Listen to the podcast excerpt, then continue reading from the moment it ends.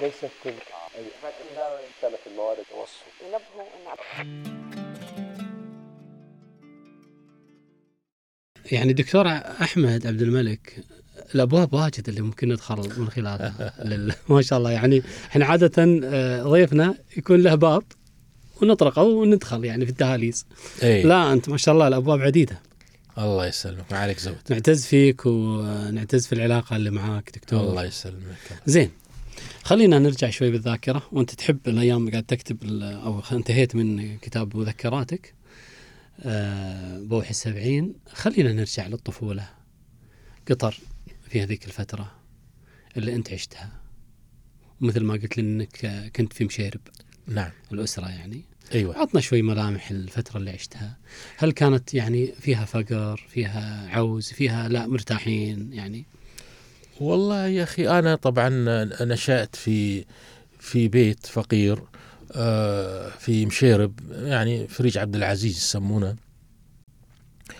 وكانت هنا بداياتي آه، في الطفولة طبعا ولكن بدأت أشعر آه، بوجدان المدينة وأزقت.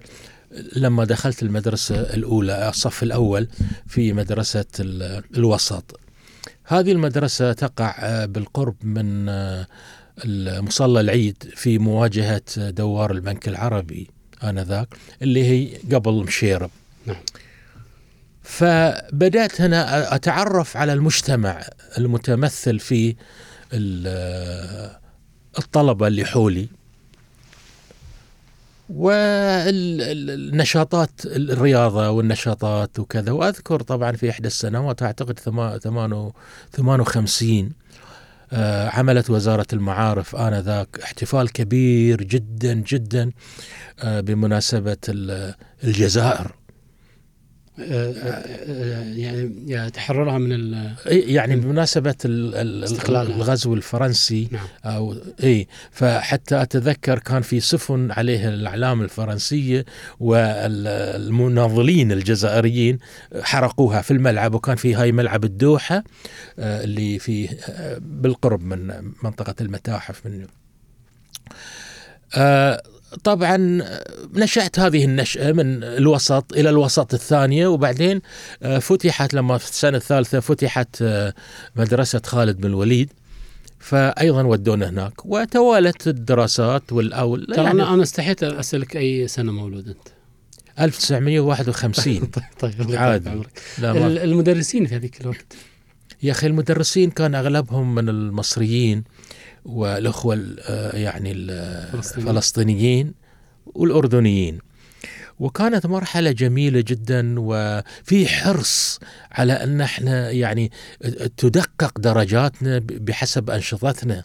وهي لمستها كثير يعني. وبعدين إذا حسوا فيك أن أنت تميل إلى مادة يجيك الأستاذ أو يخليك تطلع مع آه، على تجارب أخرى من أستاذ المادة هذه مثلا مثل الإنشاء. أنا كنت آخذ في الإنشاء تسعة من عشرة.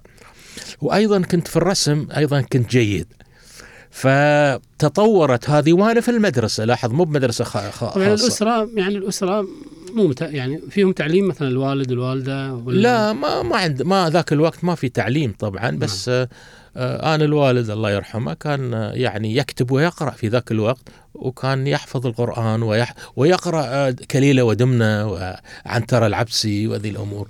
فهذه الناحية هي اللي خلتني لأن آه، أكتب آه، يعني بطريقة يعني لربما تكون حديثة. طبعا مع تطور الأيام وخلصت من الثانوية الدوحة الثانوية في عند عند آه، هذا منطقة شرق هنا قبل فندق الخليج. آه، كنت في سنة 70 أنا خلصت 71 في 70 طلعت مجلة الدوحة. آه، آه، 69 الدوحة 70 العروبة. نعم. اللي العروبة كتبت فيها. كان ذاك الوقت طبعا أنا أو من أول كتاب آه، آه، الله يرحمه المريخي أعتقد خليل ولا حاجة. آه، كلثم جبر آه، يعني مجموعة من الكتاب. يوسف نعمة طبعا بحكم إنه هو والده يملك الجريدة هذه أو المجلة. فكانت متنفس لي أنا إن أنا أطلع المخزون. وفعلا كنت أنا أكتب واحط في الدرج يعني ما عندك وسيلة تنشر. فهذا الكلام إحنا ما زلنا نتكلم عن سنة 70 فكنت أمشي من البيت إلى مقر ال- المجلة. اللي هو مقر دار العروبة اللي هو قبل جسر أبو عبود على اليمين. أمشي مشي. وتدري هناك في حصى وساعات تطقري لك حصى وكنت ألبس آه، عفوا كرامة المستمعين والمشاهدين ألبس نعال زنوبة. مم. الزنوبه هي تفلت من الريل ويطقك ال- الحصى تطقك. فأمشي حوالي آه، يمكن 45 عش- نص ساعة إلى لما أوصل هناك. وأوصل طبعا أنت عارف في الصيف حر وموت و... أودي المقال بيدي. والله يرحمه يعني صاحب ال- ال- المجلة عبد الله حسين نعمه يعني ساعدني أنا كثير. كان يشوفني عند عند الباب برع يقول لي يا ابني هذه مجلتكم دشوا دشوا داخل دشوا داخل. كان كريم وعطوف و... وأذكر في تلك الأثناء كان يعطونا في الشهر 100 ريال. شيك. للحين اتذكره شيك برتقالي. على أساس إنه عن كل أسبوع 25 ريال. نعم. كان مبلغ يعني. والله مبلغ حلو. مب- مبلغ حلو. إيه. فطورنا طبعا الإخوان العرب الموجودين كان لهم دور في تطوير أدائنا الكتابي وأنا استفدت من هذه التجربة طبعا عقبها بسنتين أعتقد فتحت بنفس الدار آه، جريدة العرب نعم. طبعا العرب شكلت نقلة جديدة أيضا بالنسبة لأن ذيك أسبوعية والعرب يومية صارت فكان وجودنا ككتاب ثبتنا ايادينا لحين أنا الحمد لله أحتفظ بنماذج من هذه ال- القصاصات اللي كنت أكتب فيها في العرب. وأيضا بعد ذلك طلعت ال- العهد والجوهرة. وكنت أنا احد أحد كتاب ال- العهد والجوهرة أيضا. لحد ما طبعا إحنا قفزنا شوي من من ال... فأقول لك في ذيك تلك الأثناء أيضا أتذكر على بناء على سؤالك كن أخرج أنا وجدي الله يرحمه نمشي من مشيرب أو قصدي من بيتنا في في فريج عبد العزيز إلى وين سوق واقف مطعم بسم الله. كان أول مرة آكل سكريم الفانيليا هناك. فكانت يعني هذه للحين في ذاكره في, في ذاكرتي موجودة. نمر لفريج القائد عقبه آه، النجادة عقبه آه، آه، هنا دوار البنك العربي وندخل على الشارع المؤدي إلى طبعا فندق آه، هذا بسم الله. وكانت رحلة. نعم. الفرق بين سوق واقف الآن وسوق واقف هذاك الوقت؟ والله هو في فرق بسيط عارف؟ يعني اللي يشوف الآن سوق واقف هو تقريبا يعني هو آه، لا هو في اختلاف شوي. مم. سوق واقف القديم زين يعني أنت قاعد طلعت من بسم الله تشم رائحة الأعشاب اللي يبيعونها. نعم. عفوا لل- للبهائم. نعم. أو تشم القهوة. أو تشم الهيل وكذا. فكانت كان سوق ضيق وتشوف الجمال على مرأة. فكان غير. الآن يعني تحس سوق واقف بس كأنه لبسوه بدلة. أيوه؟ يناسب الزمن هذا يعني. يناسب الزمن إيه، يعني حطوا فيه طبعا آه، مطاعم مطاعم مكيفة آه، استراحات كوفي شوبس وكذا وكذا. آه، أيضا الرواد تغيروا يعني. نعم. الحين الرواد لسوق واقف هم من الوافدين الأجانب يعني أكثرهم آه، قليلين القطريين اللي يروحون معليش يعني. ف فسوق واقف طبعا هو معلم وأنا أعتقد الحكومة ما قصرت إنها خلدت هذا المكان مش مس- مسحته وقالت قال لك تعال بسوي سوق. لا.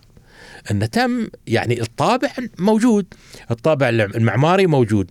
حتى مواقع الأخوة الإيرانيين اللي موجوده للان يعني اللي يبيع الحلاوة واللي يبيع بسم الله موجود و... وبسم الله موجود. بس هو فقط يعني انه صار الحصى تم يبين غير ومع الاسمنت الأبيض و- لكن هذه سنة الحياة.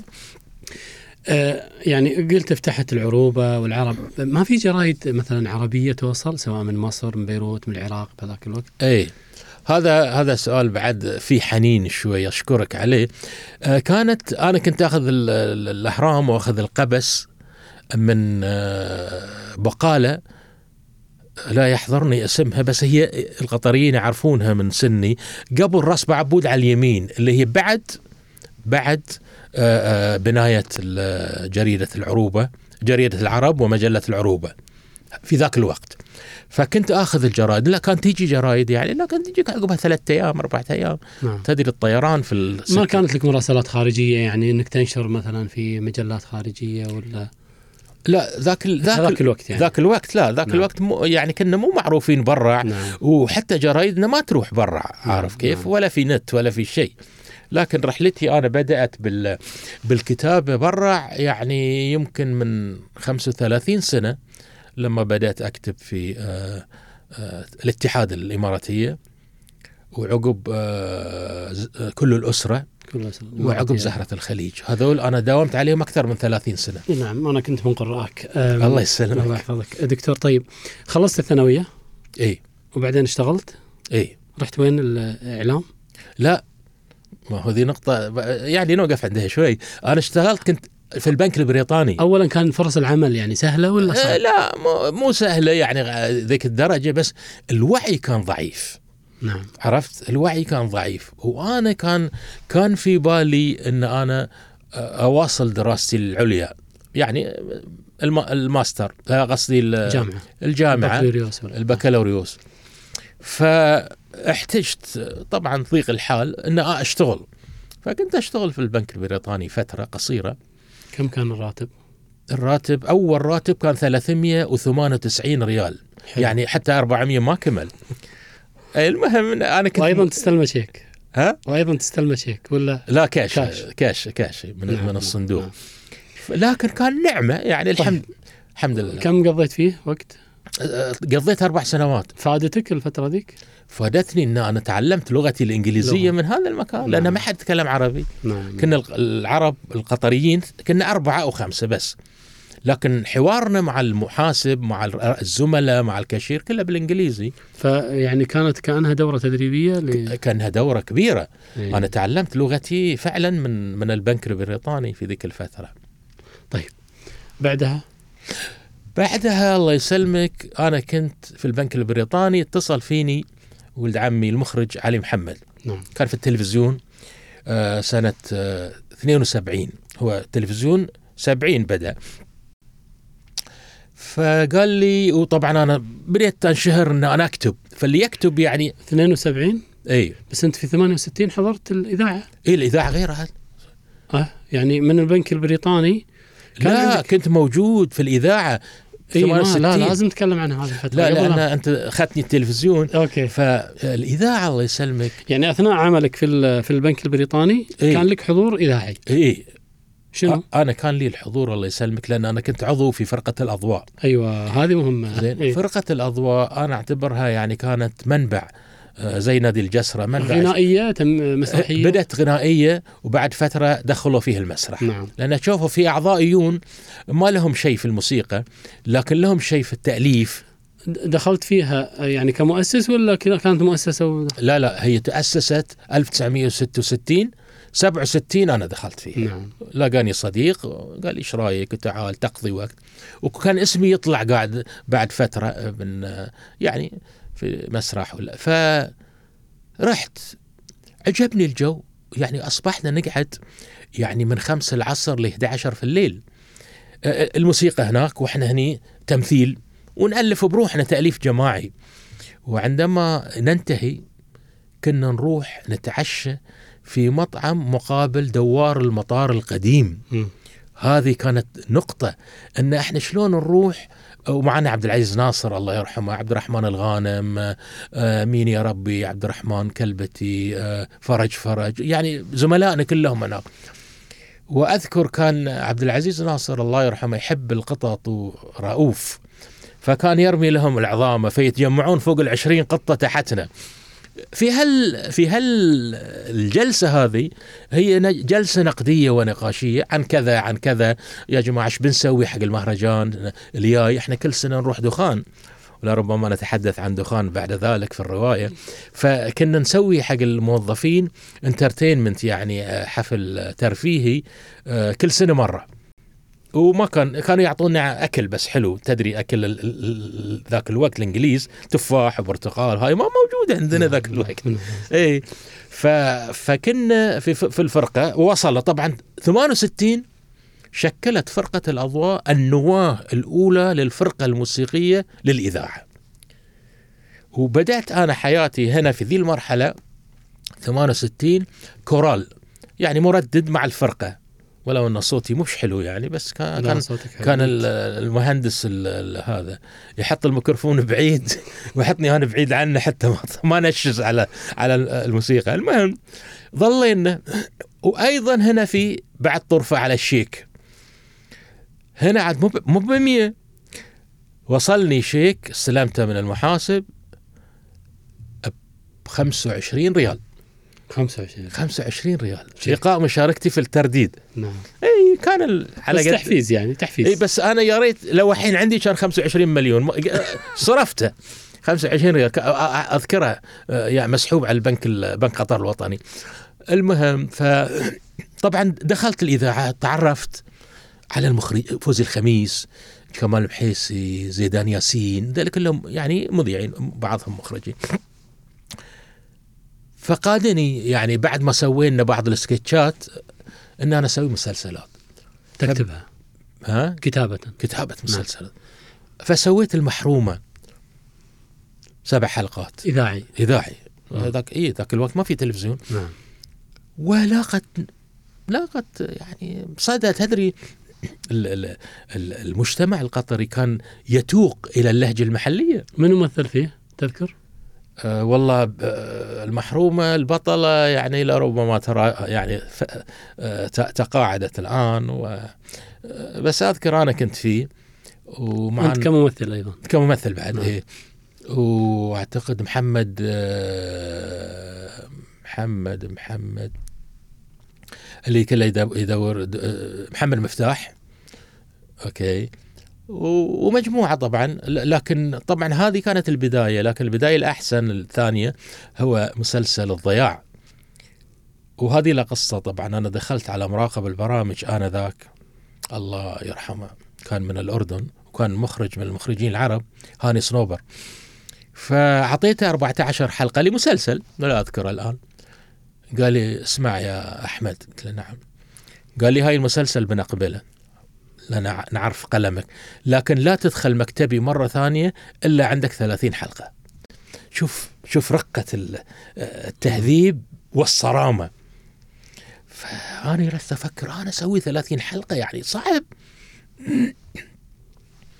قضيت شهرين سويت الثلاثين ورحت له. قلت له أستاذ هاني هذا وعد بيننا. وصار المسلسل. وعمل ضجة كبير اسمه الضياع. تحكي قصة عائلة تروح آه، القاهرة للتصيف. وطبعا القاهرة مجتمع منفتح وغير وكذا. المهم هذه في لها طرفة بعد. يعني أنا ودي المشاهد والمستمع يعرفها. ركبت تاكسي. تدري ما عندي سيارة ذاك الوقت أنا. يوصلني صديق أو كان يمر علينا الأخ عبد الرحمن الغانم من الفرقة يودينا الإذاعة. سيارته. سيارته عنده سيارة صغيرة. فذاك اليوم وأنا جاي خدت تاكسي. وكان الوقت الساعة خمس. الساعة خمس يحطون المسلسل. أي سنة هذا دكتور؟ هذه تسعة وستين. تسعة وستين. فشغل الراديو ولا شغل الراديو. لا أنا صوتي يعني أنا الخالد بطل المسلسل. صرت من جمهور نفسك. إلا يقول لي والله هذا خالد أنا أحبه أحبه خالد. يمني يكلمني نعم. باليمني قلت له شلون؟ قال آنا خالد هذا المسلسل هو كان ستة ونص. قال لي آنا الساعة خمس أطلع من الدوحة وأروح أبند السيارة في المحرقة محرقة منطقة ساحلية عندنا وأسمع المسلسل. ما ابي حد يشاغبني. قلت له والله. قلت له زين يعني أنت ما تشبه علي حد ولا شيء؟ قال لا والله أنا شو عرفني كذا كذا. قلت له زين الصوت الصوت يبين. ما تشبه على حد؟ قام وطالع وجهي طلعني في عيني. قال لي اوعى تقول أنت خالد؟ قال شلون أنت في الإذاعة وتي عندنا؟ قلت له هذا تسجيل. ففعلا شفت تأثيره وكان طبعا الأهل حولي كانوا يسمعون وكذا. واستمرت مسيرة الإذاعة يعني كان عندي شغف وأشارك في البرامج. طيب دكتور آه، الآن ال- المسلسلات الإذاعية اللي الآن موجودة يعني لو قارناها هل لها هذا التأثير ولا اختفت؟ اختفى تأثيرها؟ هو مو بالاذاعه التلفزيون لا لا الإذاعية مسلسلات إذاعية. مو بالمسلسلات الإذاعية الإذاعات تراجعت. نعم.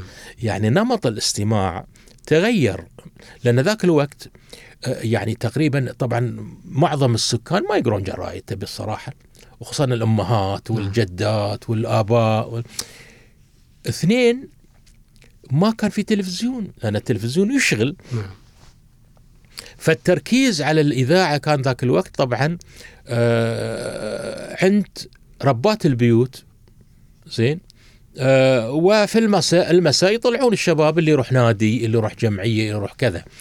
فذاك الوقت كان آه، يعني التركيز على الإذاعة ما كان قوي.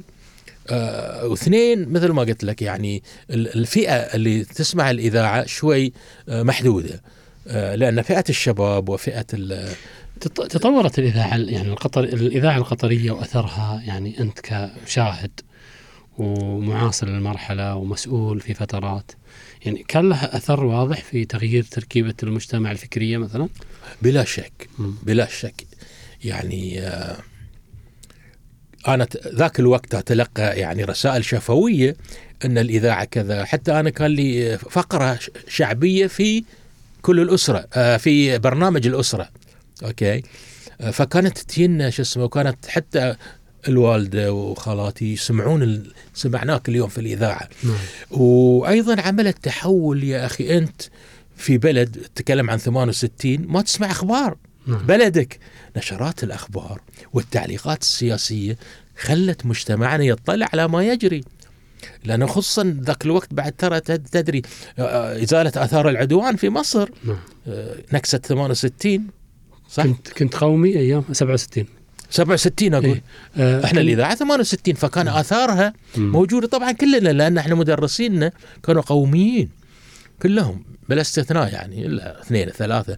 ف آه، سووا فيني ذي النزعة. لذلك أنا تكلمت عن عن المهرجان السنوي كان في آه، في آه، 68 68 في في في الملعب ال- اللي هو ملعب الدوحة اسمه. كان عن القومية وعن الكذا وكان في مؤازرة طبعا للحقوق العربية وما إلى ذلك. طبعا هذه الإذاعة آه، بلا شك أنا لا أختلف معك أن تطورت تطور شديد خصوصا مع التطور التكنولوجي لما صار صارت digital.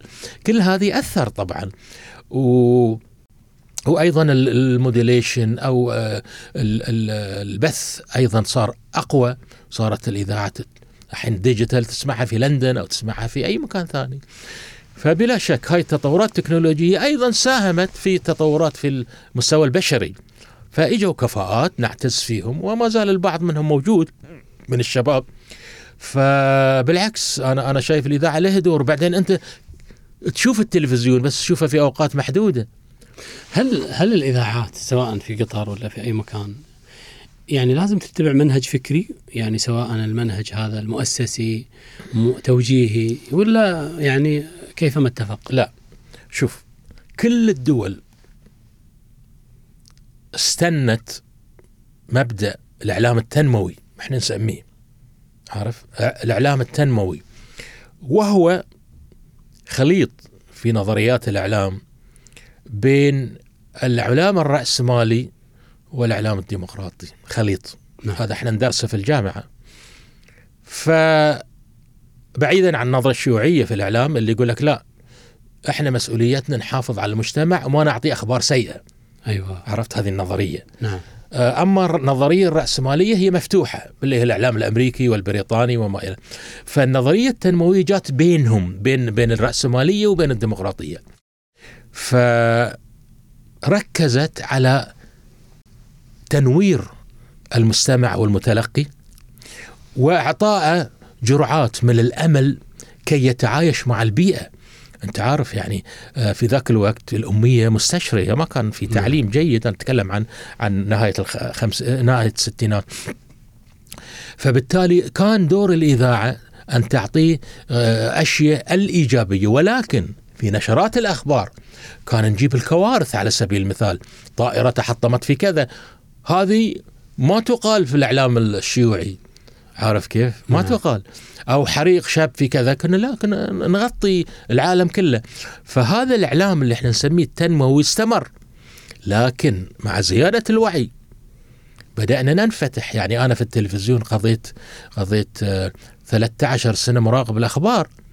وساعات تشكل علينا حاجات زي الحرب العراقية الإيرانية. نرجع فيها حق المسؤولين. المسؤول يقول لك أنت إيش رأيك ننزله ولا ما ننزل ذي الخبر؟ مم. أنا أقول له والله أنا نزلة. قال لي نزلة. فكانت في ثقة فينا إحنا كمسؤولين في, في التلفزيون ذاك الوقت الزملاء في الإذاعة. فما نركز فقط على الإيجابيات لا في سلبيات في آه، طلعت برامج ذاك الوقت الشرطه معك على سبيل المثال. أيضا تتكلم عن المخالفات عن كذا عن كذا عن كذا. فبالعكس آه، أنا أعتقد الآن إحنا قربنا من المستوى ال- ال- الرأسمالي. لكن للآن في بعض المحاذير طبعا موجودة. ولكن بعد مجيء شنو يختلف يعني مثلا تلفزيون قطر عن تلفزيونات الخليج في هذاك الوقت أو عن التلفزيونات العربية؟ يعني هل هو يشبه بيئته مثلا ولا؟ آه لا. التلفزيون قطر في ذاك الوقت كان يتلمس الطريق نحو الانفتاح العربي وذلك عبر أجمل وأقوى المسلسلات اللي صارت في الخليج. هارون الرشيد الكتابه على لحم يحترق الناصر صلاح الدين وغيره وغيره. هاي كانت تكلف ملايين لكن الدراما كان عنصر أساسي في التلفزيون. وأنا أقول لا زال لابد لابد أن تحتل الدراما خصوصا بين قوسين الخليجية آه، مساحة أكثر. في نقد للد- للدراما وكتابة الدراما. ذاك الوقت كان دولة الكويت هي مطلعة يعني بحكم الإمكانيات البشرية أساسا إنه يعني تسيدت الموقف في الدراما. لكن تلفزيون قطر بعد ذلك لا عمل دراما دراما محلية كثيرة المفير وعمل طبعا أيام عبد العزيز آه، جاسم الله يرحمه عمل مع آه، السيده وداد الكواري عمل آه، براء يعني مسلسلات كثير كثير لامست الجماهير ونجحت برا. ال- ال- الدراما المصرية وغزوها للمنطقة يعني بشكل عنيف جدا. وتركيز الخليج على يعني جلب الأفكار. هل أثرت في المجتمع؟ غيرت من نمط التفكير؟ كان لها حضور هنا سواء في قطر ولا في الخليج؟ هو قد نتجمل ويعني لا لا لا نقول غزت المنطقة إيه؟ لكن إحنا خليناهم يغزونا. نعم. عرفت؟ نعم. لأن ما كان في برامج. معظم الفنانين تبي تسوي برنامج مع فنان.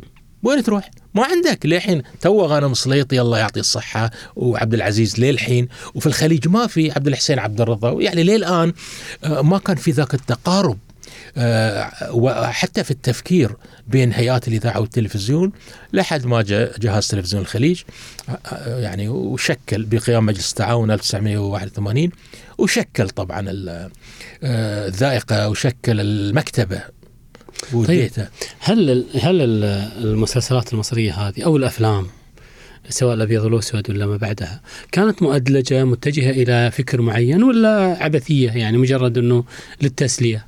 يعني غيرت في نمط تفكير الجمعي في المنطقة؟ لا أنا لا أعتقد لها ذاك الدور بس هي أصلت اللهجة المصرية في المجتمع بدليل أن أنت حتى تروح برا مثلا تتكلم مصري تروح مصر القاهرة لا تروح الرباط تتكلم مصري. لا يعني مثلا آه، مثلا حق المرأة في الحب حق المرأة في اختيار ال- الحبيب ولا الزوج. يعني كثير كانت تركز عليه. العلاقات الثنائية ما بين المرأة أيضا لبس المرأة بحيث أنه تعرف المنطقة هذه كلها. يعني لابسة لبس آه، المرأة ما يعني ولكن جتها ال- ال- السينما بهذا الشكل المرأة. هذا ما غير شوي في نمط التفكير ولا؟ لا ما أعتقد. أنا ما أشوف لا لأن المجتمع الخليجي كان محافظ لكن نعم. اللي بقوله اللي تفضلت فيه اللي هو الأزياء وحقوق المرأة وكذا كان أيام فاروق. كان نعم. في انفتاح كبير جدا جدا في المجتمع المصري. نعم. وحتى ذاك الوقت أنت تشوف تشوف الأفلام القديمة ما تشوف ورقة كلينكس في الشارع. نظيفة. نظيف. مم. اللباس أناقة. فيعني يختلف. بعدين تأدلج طبعا ال- ال- ال- الفيلم المصري تأدلج كثير بعد ذلك. نعم. أوكي. آه رغم ان مصر غنية طبعا بالشواطئ بالأنهار بالاماكن القديمة. هذا يخلق جو جميل جدا جدا. يعني تشوف آه رواية آه آه الأسواني علاء الاسواني إي رواية. عمارة يعقوبيان. عمارة يعقوبيان مثلا. تشوف منطقته في وين هي لا زالت موجودة. نعم. آه، فجسدت الشارع آنذاك. وغيره غيره من من الش... لكن كتأثير مباشر على نمط تفكير المجتمع في الخليج أنا آه، لا أستطيع أن أجزم بذلك. طيب هذه يعني يمكن يكون السؤال الأخير من الإعلام علشان نروح ال- ال- الابتعاث آه العمل الدرامي يشبه يعني يشبه المنطقة في زمنها. يعني مثلا الآن قلت الدراما المصرية كانت في زمن فاروق تختلف عن جمال عبد الناصر والسادات. يعني صار فيه الحس الأمني موجود في القضايا الفقر الشديد صحيح. موجود آه، نعم. الغربة أيضا مثلا لو رحنا للدراما الكويتية أنت قلت إنها يعني كانت سبقت، هل كانت الدراما الكويتيه في ذاك الوقت تشبه الزمن والآن تختلف تماما؟ يعني تغير النمط الت- التفكير اللي في في في إي معطيات. طبعا طبعا. يعني أول كانت الإمكانيات بسيطة وحدود الفكر بسيط. نعم. فلذلك أنت تشوف أول الأعمال اللي طلعت يعني بس يا بحر على سبيل المثال كفيلم. نعم. هو دراما. نعم. وعائلة أبو عليوي إذا تستحضر. النمش وعبد العزيز ع- ع- و- عبد الحسين عبد الرضا وسعد وش اسمه ذاك ال- الأخ خالد النفيسي. يعني بسيطة حتى أنا أمس أشوف أم عليوي على إحدى المحطات ديكورين بس تنتقل الكاميرا من ذي دي وحاشرين ستة مع بعض على أساس الأنجل مال الكاميرا. نعم. ستة مع بعض. وتروح على هنا. طيب المهم طيب عفوا دكتور يعني في الإمكانيات البسيطة هذيك وانتجوا أفلام. إيه. وين لا وين يعني الانتج هذا ال- الإمكانيات الضخمة اللي الآن موجودة. يعني ليش ما قدر ينتج فيلم؟ اي أقول لك ليش أقول لك ليش. شوف هو أول سبب سبب إداري. نعم. ويتعلق ب عدم إقبال التلفزيون على الإنتاج. طبعا هو ينتج الآن منتج منفذ. نعم. أعرف هذا. نعم. بحكم علاقتي مع المنتجين وبعض الأخوة الفنانين. لكن برضو محدود. الآن وهذه نقد طبعا ذاتي بالنسبة لهم وقالوا طبعا في الصحافة الكويتية يقولون كل شيء. ف يعني الآن الم... يقول لك هذه ما تمثل مجتمعنا. أيوه نعم. لأن الصورة الذهنية السابقة كانت اللي رسخت في في في الرأس إنه يا أخي نبي شيء مثل مثل فيلم الأقدار. نعم درب الزلق ودرب الزلق هذه يعني أشياء تلامس لكن الآن في مسلسل واحد ست خيانات. نعم. آه، في مسلسل واحد بنت ترفع صوتها على امها نعم ويقولون ألفاظ خارجة عن الذوق بصراحة وعن روح المجتمع. نعم. فهذه أكيد محل نقد الآن. آه، يعني يبون يسوون فانتزي لكن الفانتزي يعني آه، لا تكون بهذه الطريقة اللي ممكن تصدم مشاعر المتلقي. فلذلك الحنين السابق إلى الأعمال الرصينة هو الباعث على أن يتبنون آه، آه، مواقع أو يتبنون مواقف آه، تختلف عن السابق. على فكرة يعني كثير أيضا من النصوص المصرية تحولت إلى نصوص خليجية. يعني مثل درس خصوصي أي. حسين عبد الرضا هو يعني أي مسلسل مصري تحول. نعم, نعم. وكثير من المسرحيات أيضا. ضحية بيت العز وأشباهها. ضحية بيت العز. نعم تلاقيها أصلا عمل مصري وسوى خليجي. ممكن ممكن. نعم. إيه. في شيء تتكلم عن الإعلام؟ آه، سواء مؤسسات آه، كانت عندك آه، تجربة آه، مجلس التعاون الخليجي في آه، افتح يا سمسم. يعني كان لك يعني هذه هذا العمل الأطفال يعني اللي أثر فينا وأنا من الناس اللي يعني افتح يا سمسم هاي أحد كتابه أنت دكتور؟ أنا أنا كنت أحد الكتاب العرب اللي ساهموا في كتابة أول مئة حلقة من افتح يا سمسم الباكورة كلها. ولا ذكريات جميلة طبعا أن استضافونا مؤسسة الإنتاج البرامجي في الكويت آه، استضافونا آه، أنا لمدة ثمان شهور قعدنا هناك قعدت في السالمية آه، تعتبر منطقة يعني هاي هاي. فاستضافونا في وتعرفنا على- السبعينات هاي دكتور؟ هذه كان آه، آه، 79 نعم. اي تعرفنا على الإخوة العرب وكيف أنا أعتبرها ورشة للكتابة. كيف تكتب وقدامك دليل الكاتب إحنا نسميه؟ حوالي عشرين صفحة أن كل كلمة تكتبها تطبقها أنها هي غير مخالفة لهذا الدليل. يعني في دليل لكتابة آه، هذا العمل سواء درامي ولا ال- ال- العمل للأطفال. العمل العمل ال- افتح يا. سمسم. افتح يا سمسم. عاملين له عاملين له دليل الكاتب. عجيب. إي وأنت تكتب نصك يمكن تبي لك يومين تكتب النص تاخذه عند كبير الكتاب. يروح يطبقه هل أنت خالفت أم التزمت؟ لائحة. هي لائحة دليل. نعم. إيه. فيروح يمر على ذي كلها يقول لك يا أحمد ترى أنت هاي خالفت مثلا الأمور الشرعية. نعم. أو أنت خالفت الأمور الاجتماعية. نعم. أو القانونية. روح صلح. تصلحه وتيجي له بعد يوم. يجيزه. فاحنا كنا كان المسلسل يعني آه، في كتاب دراما موجودين وأيضا في آه، ال animation. ال animation هاي يسووه ناس الاخوان ال- ال- الفنيين. لكن إحنا كان اختصاصنا أيضا ساعات animation يجينا بالانجليزي. تعال ترجم أنا اذكر طبعا آه، بسرعة بس كان في animation طبعا من من من المسلسل الأمريكي يبي يطلع من الباب وعنده عصا عريضة ما تطلع بالعرض لازم بالطول. وحاول مرة مرتين ثلاث. فإحنا نروح نكتب التقل... شنو التعليق. عشان الأطفال تعرف تعرف إن اللي حطيته كذي مع مع مع استقامة الباب آآ آآ يعني آآ مثل ما تقول آه، تمشي. إذا حطيته بالعرض ما تمشي. نعم. طبعا في قيمة في قيمة لغوية وقيمة أيضا فكرية. إن تعلم الطالب آه، البحث. نعم. شلون آه، نحل مسائلنا. أما آه، مجلس التعاون فأنا طبعا تشرفت بأن بلدي رشحوني مدير للإعلام من 93 إلى 99 الحمد لله ست سنين. أعتقد كانت محطة مهمة في حياتي. آه، تعلمت الدبلوماسية. حضرت أكثر من 38 اجتماع لوزراء الخارجية وتقريبا كل القمم الخليجية. تحسن أدائي في كتابة المذكرات. وغير ذلك وكنت أشرف طبعا على أعداد ملف وزراء الإعلام.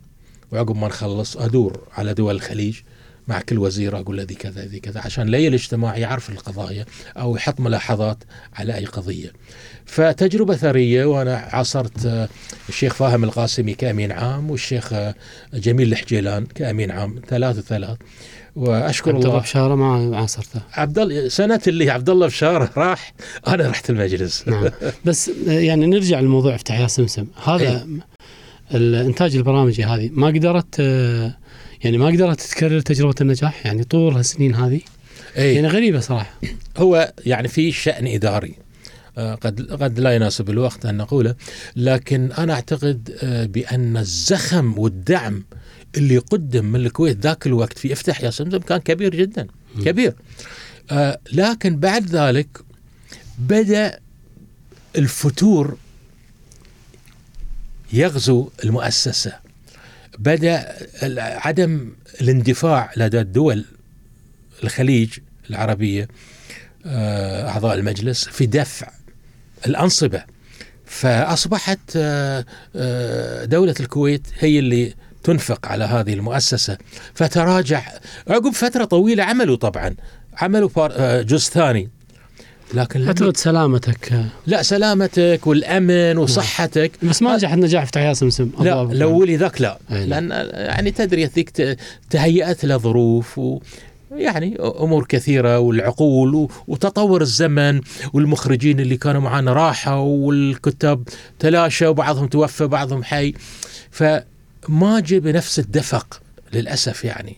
ولا زال ال- الأطفال العرب يعني يعيشون على المسلسل. التجربة الطويلة في الإعلام دكتور والتنقل ما شاء الله أنتجت آه ثلاث كتب. ثلاث ولا أكثر؟ لا هي عشرة. عشرة في المجال الإعلام. عشرة في مجال الإعلام نعم. عندنا كتاب آه درب المأمون لحديث الميكروفون. مم. هذا ما أدري أي سنة. تأليف الدكتور أحمد يمكن عبد المجيد. 2007 آه 2008 ثمانية. عندنا الأخبار التلفزيونية. آه، كانت عندك آه طرفة في أول نشرة أخبار آه تذيعها دكتور. شلون كانت؟ لا هي طلعك على الهواء فجأة. هو الله يسلمك بعد ما آه، عرضوا التست على المسؤولين تست الكاميرا قالوا هاي مقبول خلاص. فكلموني تليفون أحمد بكرة تعال تلفزيون تعال على الساعة 8 إن شاء الله. يعني زملاء تدري مخرج ولا كذا. جيت قلت خير. قال اليوم بتقرأ عرض البرامج الساعة 9 نعم. بعد نشرة الأخبار.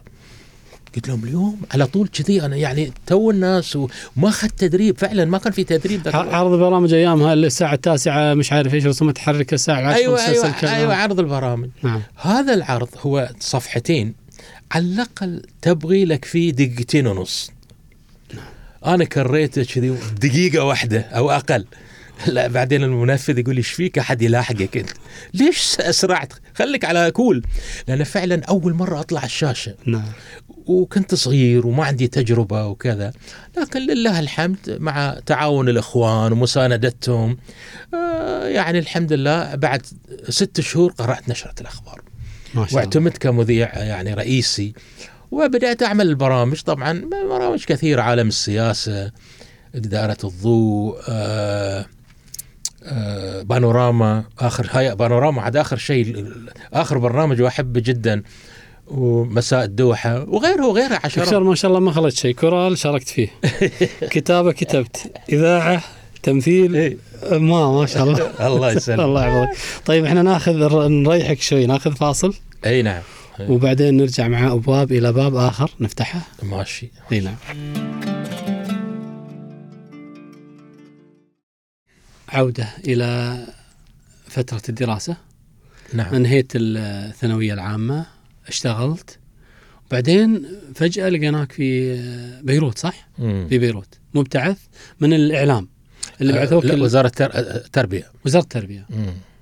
عشان تدرس الإعلام. ولا؟ لا أنا درست لغة عربية في بيروت. في بيروت. لغة عربية. شنو الجامعة الأمريكية ولا؟ جامعة بيروت العربية. نعم. لأن تدري في وقتها أنا دخلت الإذاعة ما كان جامعة قطر موجودة؟ لا لا ذاك الوقت ما في. نعم. آه فقلت لازم أتعمق في اللغة العربية. فدخلت كلية الآداب قسم لغة عربية. أنت قدمت ما حد عرض عليك يعني أنه أنت تروح لا لا أنا قدمت قدمت للإعلام الإعلام خاطبوا التربية. نعم. وافقوا على طول. ورحت بيروت. ورحت بيروت. هذه نقلة يعني آه، جديدة في حياتك آه، تعتبر؟ أكيد. سافرت من قبلها؟ لا سفر من قبل البحرين آه الكويت. يعني سفرات الإمارات سفرات نعم. بسيطة. لكن بيروت عالم يعني آخر. ها؟ عالم آخر. عالم آخر. بيروت طبعا يا أخي آه طبعا إحنا نتألم على ما آل له الوضع في بيروت هذه هذه الأيام. ومن الحرب يعني أنا شاهدت 75 شهدت الحرب. فهي بلد جميلة علمتنا الأناقة. حتى أنا أذكر لما حولونا اسكندرية سنة 1975 إحنا طلبة بيروت كنا نلبس يعني نتعالى على طلبة القاهرة. أناقة يعني. أناقة وألوان جديدة وشارلستون وكت نعم. وأمور كثيرة. فمن نروح إحنا ننزل آه، كل أسبوع. أنا وبعض الزملاء من اسكندرية للقاهرة، القاهرة تجمع القطريين.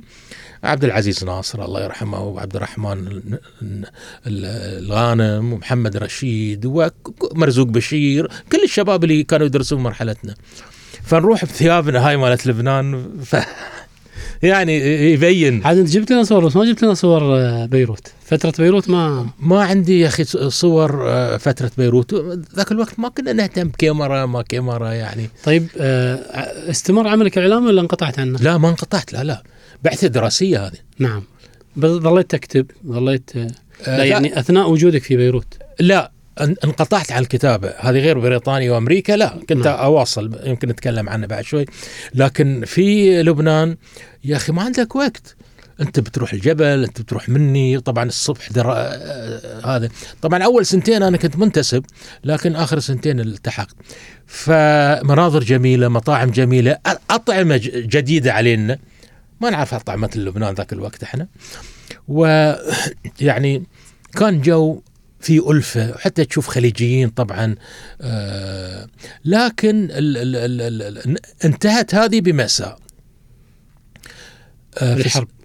س- 75 بدأت الحرب. فإحنا كنا ساكنين في الرملة البيضاء منطقة عند السفارة القطرية. كيف كان صرف يعني كانت غالية مثلا؟ لا كانوا يصرفوا لكم؟ رخيصة جدا جدا. نعم. إيه لبنان رخيصة جدا جدا. وأنتم ما ب- يعني مصرفكم كافي بالنسبة زي كافي وأكثر من كافي. يعني نعم. الدولة ما كانت تتقصر معانا. فليلة من الليالي إحنا قاعدين نستعد للامتحان. فجأة جو جنود واحتلوا فوق العمارة. السطح. اللي أنتم ساكنين فيه؟ ها؟ الم... العمارة اللي أنتم ساكنين اي فيها. إحنا تحتهم. وبدأوا يسولفون على رأسنا. نطالعنا بعض إحنا ثلاثة. شو نسوي يا الربع؟ شو نسوي؟ قال واحد قال أنا عندي شقة في على الروشة. ماخذها حق أهلي بيجون عقب أسبوعين. إيش رأيكم؟ قلت يلا. فطلعنا نمشي. طبعا ما كان في سيارات. تكاسي كان عندنا يحة بعد يحة حاطينه في الثلاجة إلا نوديه معانا. فتمينا ندربحها ساعات على الأرض وساعات نشيلها لين وصلنا. المهم وصلنا وكل واحد خذ له ركن في البلكونة وجلسنا ندرس. الساعة 12 بالضبط في الليل. وإذا بقنبلة تنفجر أسفل العمارة في بنك آه، لبنان والمهجر للحين أتذكره. السقف طلع لي سطح ال- المبنى طلع لي الخامس ونزل. إحنا. كنا في السابع. عجيب. واشتغلت النيران وانجرح واحد من ربعنا بالرجل لأن كله قزاز نعم. تكسر وكذا وكذا. الحين إحنا طبعا خوف. احتمال ضربة ثانية تطيح العمارة. طلعنا ثلاثتنا وإذا بالرصاص على الروشة وز ما تدري من وين جاي. زين لقينا تاكسي. السلام عليكم. يا أخوي توصلنا روينا لخ دم في ثيابه يعني كان لابس ثوب بعد. ودنا البربير البربير هو مستشفى. والله ورحنا هناك وقعدنا وعالجوا الشخص هذا وقعدنا لفترة طويلة لحد ما هدأت الأمور ثاني يوم. طبعا الموضوع صار في الليل. آه بعدين رجعنا على الشقة. فهذه كانت نهاية المأساة. بعدها آه الشيخ خليفة الله يرحمه أمر بأن يحول جميع الطلبة من لبنان إلى الإسكندرية. وفعلا حولونا هناك ورحنا. كم سنة كانت بيروت؟ نعم. كم سنة قعدت في بيروت؟ سنة؟ سنتين. سنتين. إيه. وبعدين رحت الإسكندرية تكمل نفس التخصص. نفس تخصص لأن جامعة بيروت هي أم جامعة الإسكندرية. أيوه. جامعة العربية. نعم اي نعم. فكان نقلنا هادئ جدا يعني لأن هم اللي يصلحون امتحاناتنا أيضا. والإسكندرية أيضا جميلة يعني. لا إسكندرية قصة ثانية طبعا. قصة. ثانية. يا أخي اسكندرية البحر الجميل؟ هذه أول شيء. كم قضيت فيها دكتور؟ يمكن سنتين. نعم. سنتين. التحقنا طبعا وبدينا ناخذ بكل سهولة. كنتوا تروحون تجون؟ آه لا. أنا أنا زوجتي جاتني بعد ستة أشهر وقعدت معي في اسكندرية في بيروت ما جتك؟ لا بيروت ما جات. لا لا. طيب كان الطيران مباشر لبيروت؟ اي اي اي نعم. مباشر اي إيه كان ال... أعتقد كان عندنا ال Middle East وكان عقب طيران الخليج. نعم. كان المبتعثين القطريين موجودين في الخارج بشكل واضح ولا خفيف يعني الابتعاث فكرة الابتعاث؟ لا الابتعاث والله يعني هي كانت من الخمسينات تبي نعم. الصراحة موجودة. وبعدين المجتمع أحس بقيمة التعليم وأن تأخذ شهادة جامعية تختلف حتى اجتماعيا لربما عندك ثانوية ترفض. اجتماعيا قصدي في الزواج ما نعم. زواج نعم. لكن اللي عنده بكالوريوس أو ليسانس بيكون أكثر قبولا لدى آه، الطرف الآخر.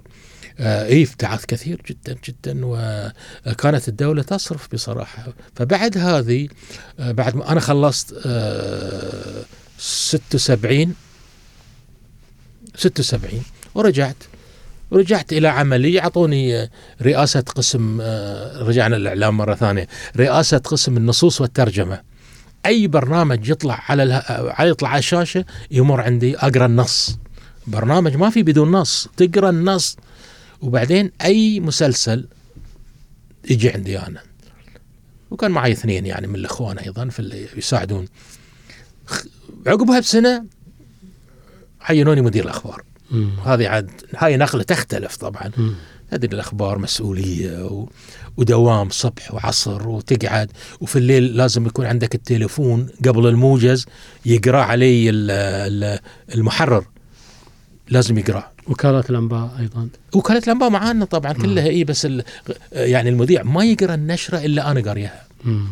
طبعا نشرة غسل الموجز نشرة ثمانية ونص هاي أنا موجود طبعا تعتمد تعتمد الأشياء اللي تبغى إيه. والاشياء اللي ان هذه. كذا طبعا نعم. حسب سياسات الدولة نعم نعتمد ذي نعتمد ذي الترتيب البروتوكولي للساده الوزراء ما وغيره. اخطات خطأ محرج آه، لله الحمد يعني جاك مثلا إنذار أو لا. لفت نظر أو لأن تعرف المكان حساس يعني اي في في ذي المكان ما كان جاني شيء في المكان ذي الحمد لله. أنا كان يعني علاقاتي مع المسؤولين اللي أكبر مني آه، بالتليفون مفتوحة. نعم. وكان وقت الحرب العراقية الإيرانية وأيضا بعدها غزو الكويت. ما غزو الكويت. ما صار أي مشكلة لكن جاني لفت نظر في حياتي واحد. وشوف شلون ياني يعني ياني ظلما. طيب. اي في زميل لي يعني الظاهر صادة زكام ولا شيء قال لي أحمد تاخذ النشرة ال- تاخذ ال- السهره مش النشرة السهره السهره يعني من تسع تقرأ عرض البرامج وتقرأ الموجز في الليل. نعم. قلت له حاضر الله يسلمك. كان بيننا ود رهيب. فقلت له حاضر أبشر. ذاك اليوم أنا ما عندي شيء. فجيت ثمان وجلست. عرض البرامج تسع. وأنا جوعان تبي الصراحة وما في كافيتيريا. طيب. أنا بيتي يبعد عن بوابة التلفزيون بالسيارة خمس دقائق فقلت حق المنفذ قلت يا أخي إذا تخليني أستسمح يعني منك بروح خمس دقائق وباجي. قال لي يروح ما عليك ما في شيء. عندنا ال- المصارعة. نعم. على الهواء كانت المصارعة وكان على ريل. فرحت ما أخذت ربع ساعة رجعت. الا قايم الدنيا. شنو؟ وين انقطع شريط المصارعة. فلازم يطلع المذيع. لازم يطلع المذيع يعتذر. نعم. وكان عندنا رمضان خليفة ما أدري حي ما. هذه مو في الحسبان. الله ير... ما كان في الحسبان. يعني خصوصا ريل و... ومصارعة يعني. فجيت طبعا آه، كلمني. بكرة عايز أشوفك في المكتب. هاي رمضان خليفة. الله الله إذا حي الله يرحمه. إذا حي الله يعيشه ويعيشه وإذا توفى الله يرحمه. كان كبير في السن. دخلت عليه. أنت عايز عايز تبقى إعلامي؟ تسيب المحطة دي محطة دولة تسيبها وتروح. قلت له طال عمرك كذا. قال لي أنا حديك لفت نظر. اللي تشوفه قلت له زين أنا أنا جاي ماخذ افتتاح وسهرة. ماخذ على اثنين. يعني على الأقل يغفر لي العمل. هاي قال لي لا. وفعلا لو تفتح ملفي اليوم هذا لفت نظر الوحيد وحيد. في حياتي كلها. يعني بسوي معروف أنا بالفيت يعني. والالتزام بالنسبة للاعلامي دكتور يعني أوه. أنت تحترم الالتزام. هذا موضوع خطير. حتى أنا سافرت معاك وأنت رجل يعني من كثر أذيتكم شوي. المواعيد. يا أخي شوف في التايم. أنا أعتبر الإنسان الذي لا يلتزم بالوقت هي إنسان لا يستحق يعيش في في العصر هذه علمتني يا أمريكا. عشان أقول لك يعني آه، البلاد العربية ما زالت متخلفة في هالموضوع. ف ف لا ما بالك بالإعلامي إذا كان الإنسان هني أحيانا واحد يقول لك يلا عقب أذان العشاء بيك. طيب أذان العشاء من كم لكم؟ من 7 إلى 12 في الليل. نعم. ما يجوز أنا تربطني فتعلمت الدقة من أمريكا. أما بالنسبة للإعلامي. فأكثر يعني بصراحة يعني آه، في إعلاميين لو أنا مخرج أخاف. يجوني قبل البث. بدقيقتين يدشون الاستوديو إي مو محضر نفسه ولا؟ لا محضر نفسه لا يعرف الضيف ماله لا لا لا لا. كل اعتماده على ال autocue. وهذا يات ال autocue قلت لك عنها من ساعة. ال autocue هو قاتل الموهبة الإعلامية خصوصا في التلفزيون. كأن آلة يصبح الإعلامي صح؟ الإعلامي بدل ما يحكم الآلة الآلة تحكمه. نعم. عرفت كيف؟ وحتى القراءة. إحنا كنا نقرأ 40 صفحة foolscap بدون autocue ونطالع المشاهد ونطالع تحت. و... كانت الأمور تمشي بسلاسة. الآن أنت تحس ساعات المذيع يضيع في ال autocue هذه واحدة. آه ساعات المفروض يطالع الشاشة هو يطالع هاي ال autocue بعد. لا تكنيك أنا أخذته في بريطانيا دورة ست شهور. ف أصبح آه، كأن ال- ال- ال- ال- المذيع ما يتعامل مع ال- المشاهد يتعامل مع ال autocue. وذي فيه خطورة جدا خصوصا بالنسبة اللي ما أخذوا دورات في ال autocue.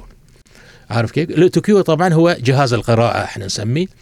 وأنا أرى طبعا في ذي وأنا دربت بعض الإخوان الإعلاميين إنه يا جماعة حاولوا تعتمدون على لغتكم الأساسية. لأن لغتك أنت تعطيك شنو؟ لنفرض ال autocue خرب autocue جهاز. لنفرض انطفت الشاشة. إيش بتسوي؟ إذا أنت ما مشكل وما تعرف تقطع بين إن تطالع ال eye contact إحنا نسميه تطالع المشاهد وتطالع الورقة. ففي فرق كبير. الإمكانيات خفت يعني بالنسبة للإعلاميين دكتور؟ يعني هل تعتقد إنه يعني آه، سواء في اللغة العربية أو قدرة الت- التفاعل مع مع الجمهور بالنسبة للإعلامي الخليجي تحديدا يعني. آه، شوف إحنا لما كنا في الإعلام الله يسلمك لما توظفنا في الدولة كان وظيفتنا اسمها منتج مذيع أو مذيع منتج. نعم. ولكننا نتقاضى أجر على الإعداد. وبالتالي إحنا كنا نعد برامجنا بنفسها. فأنت الشيء اللي أنت تكتبه على الأقل نصه بيكون موجود في الدماغ. لكن إذا تجي الاستوديو قبلها قول ربع ساعة حتى ربع ساعة يون دقيقتين. أوكي؟ فيقرؤون مادة كتبها آخرون. وبالتالي درجة الاستيعاب قليلة. نعم. وحصل أنا لا, لا أريد أن أكون لكن ردا على سؤالك أقول لك درجة المهنية قلت. طيب الآن لقب الإعلامي هذه اللي يعني الإعلامي فلان الإعلامي فلان. يعني لها ضابط ولا ما لها ضابط؟ والله يا أخي أخاف أزعج ناس كثيرين. أزعجهم؟ خلينا نزعجهم. شنو المشكلة؟ إي هي ليس لها ضابط ما- للأسف. نعم. للأسف بمفهومها المهني. يعني أنا أقرأ ساعات في الصحافة يحطون الإعلامية فلانة الفلانية. نعم. زين هذه تكتب مقال. ليه حين توها تو الناس عليها. يعني أنا أنا أعتقد الإعلامي يعني آه إنه يكون آه مجيد في المهنة. شمولي مثلا؟ ها؟ شمولي ولا مو شرط؟ مو لا ممكن يكون شمولي أو يكون متخصص. نعم. لكن إذا واحدة تقدم آه، ما يطلبوه المستمعون وتحط على صورتها إعلامية فلان نعم. ما يجوز يا أخي. لحين وأنت توك ما ما وصلتي ل 25 في فرق. وهذه اللي نعانيه اليوم إحنا اختلط الحابل بالنابل ما ندري. يعني واحدة تكتب قصة قصيرة أيضا تقول الإعلامية آه، الروائية. الرواية غير والقصة والقصة غير- غير. امور كثير. فيعني في اندفاع للشهرة والمسميات. والمسميات خصوصا بعد وسائل التواصل الاجتماعي. طيب الآن اللي في وسائل التواصل الاجتماعي هذول النشطين هل يعتبرون إعلاميين؟ يعني أنت الرجل يعني أكاديمي ودرست الإعلام ومارست الإعلام. هذول يقدمون إعلام بشكل صحيح بشكل سلبي. هل هم إعلاميين؟ آه لا أستطيع أن أوافق أنهم إعلاميين نعم. لأن بعض اللي ينقلون المناشط ما عندهم لغة عربية. نعم. يتكلم بلهجة محلية. خصوصا ذيل المروجين. أنت ضد استخدام اللهجة؟ أي طبعا 100% أنا أنا من أكبر المدافعين. آه، يعني لذلك أنا أستهجن آه، البرامج اللي تكون باللهجة. طبعا في الحوار قد يكون مثل حوارنا ال- الات ال- نعم. هذه اللي ممكن يعرفها حتى العربي برا في الخارج. لكن إذا كان موضوع قح يعني تراثي أو كذا أو كذا ب- بتكون من الصعوبة إن أنا أفهم الطرف الآخر ماذا أعني. آه، أنا أميل طبعا وأشجع اللغة العربية.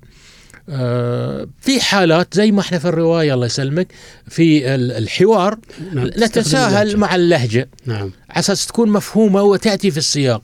لكن تيجي واحدة تك- تكتب لي سرد بال- باللهجة المحلية لا هذا غير جائز يعني. طيب نرجع لموضوع الابتعاث دكتور. يعني آه أنت رحت لمصر رحت بيروت في فترة الحرب الأهلية.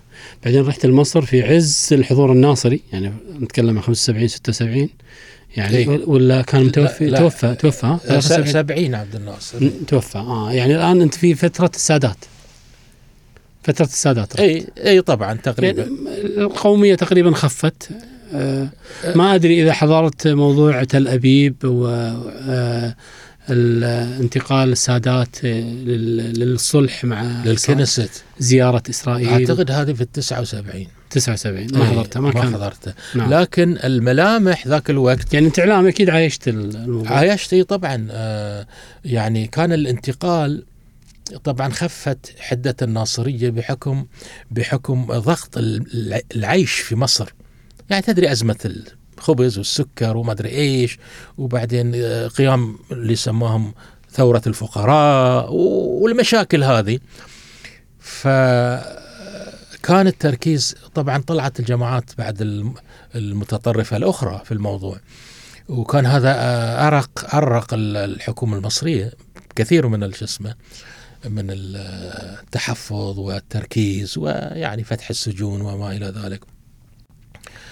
آه، مصر ذاك الوقت يعني أنا أعتقد سنة اللي كنت أنا موجود. تنقلت في مصر يعني بين غير يعني طلعت برا الإسكندرية رحت القاهرة مثلا. إي رحت القاهرة. آه، والمدن اللي يمها طنطا وما أدري إيش كذا كذا كذا مدينة.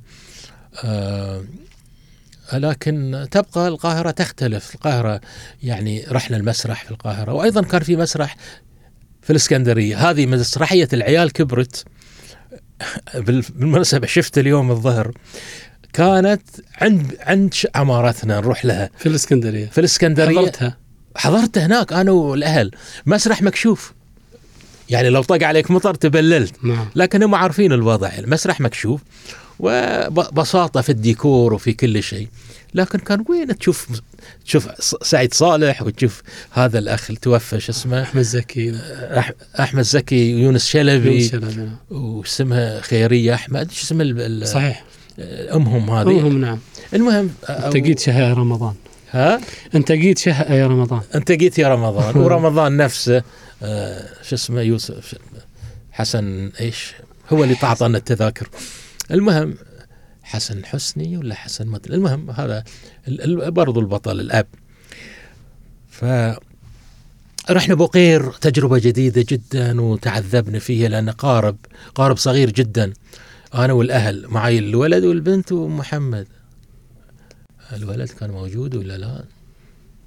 بس ما كتبت يعني غازي القصيبي كتب رواية شقة الحرية.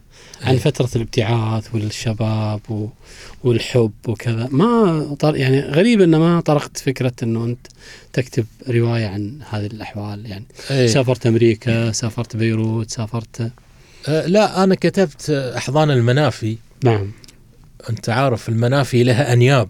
أيوه. لكن أنا سميت أحضان. أه، هذه كتبت عن ترحالي.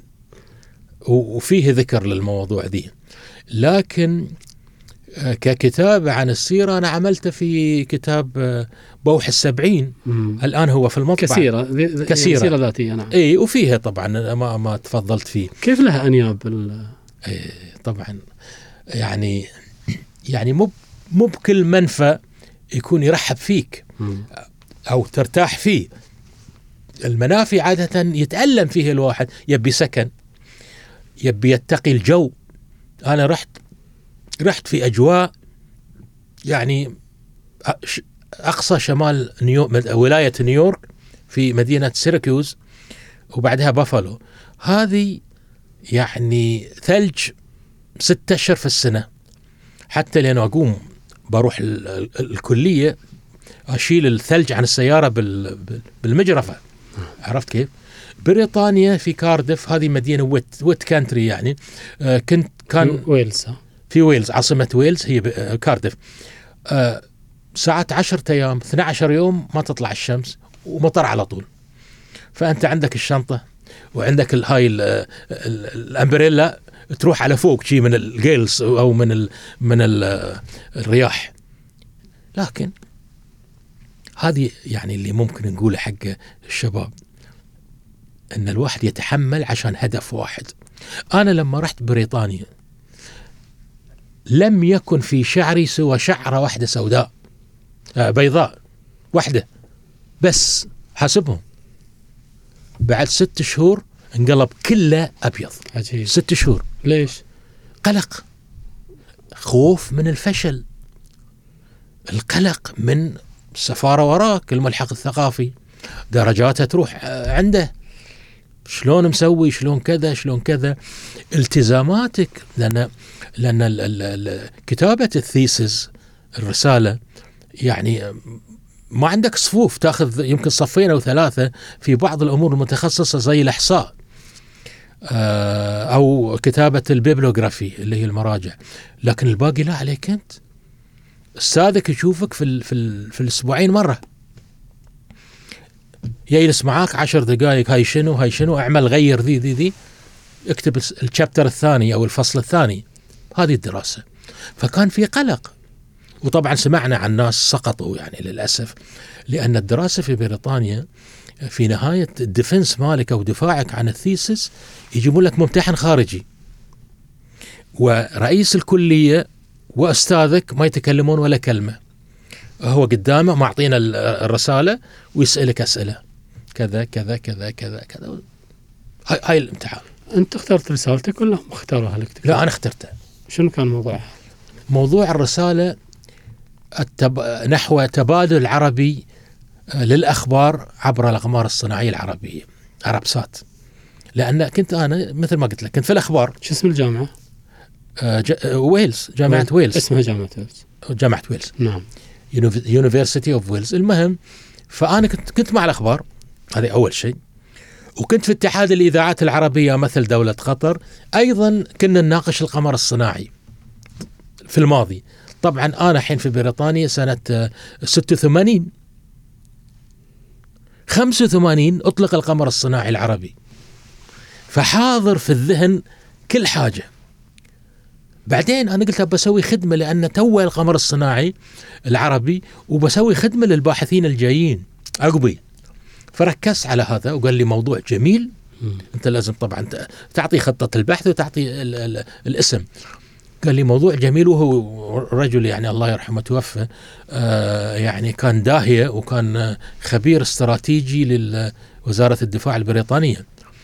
فاستمريت. وبعدين لأن لي علاقات مع اتحاد إذاعات الدول العربية أيضا آه، آه، رحت تونس مقر الاتحاد واخذت مراجع كثيرة. وأيضا رحت ال- الأردن بعد اخذت مراجع. وطبعا في قطر مراجع موجودة. فأنا عملت content analysis يعني يسمونه التحليل مضمون أخبار الجزائر وتونس والاردن وقطر. تعاونوا معي تعاون شديد. إن أنت من الصعوبة مع أربع دول تقول لهم أبي الأخبار من كذا لكذا من واحد أربعة ل 14 أربعة صعب جدا. نعم. لكن الحمد لله تعاملوا تعاونوا معاي وأنا رحت حللته طبعا. التدري في التحليل تحلل المادة إلى مادة رقمية. وبعدين تعمل النسب. طيب دكتور الآن سؤال يمكن يكون خارج السياق أو طلبة المنطقة لما يروحون آه، سواء بريطانيا ولا أمريكا ويقدمون رسائل ماجستير ولا دكتوراه أحيانا تبحث في خصوصيات المجتمع في كل التخصصات يعني تخصصات سياسية اجتماعية دينية. هل هذا يشكل كنز من المعلومات بالنسبة للدول هذه؟ وتعرف هذه دول هيمنة. يعني من مصلحتها أن تقرأ المجتمع.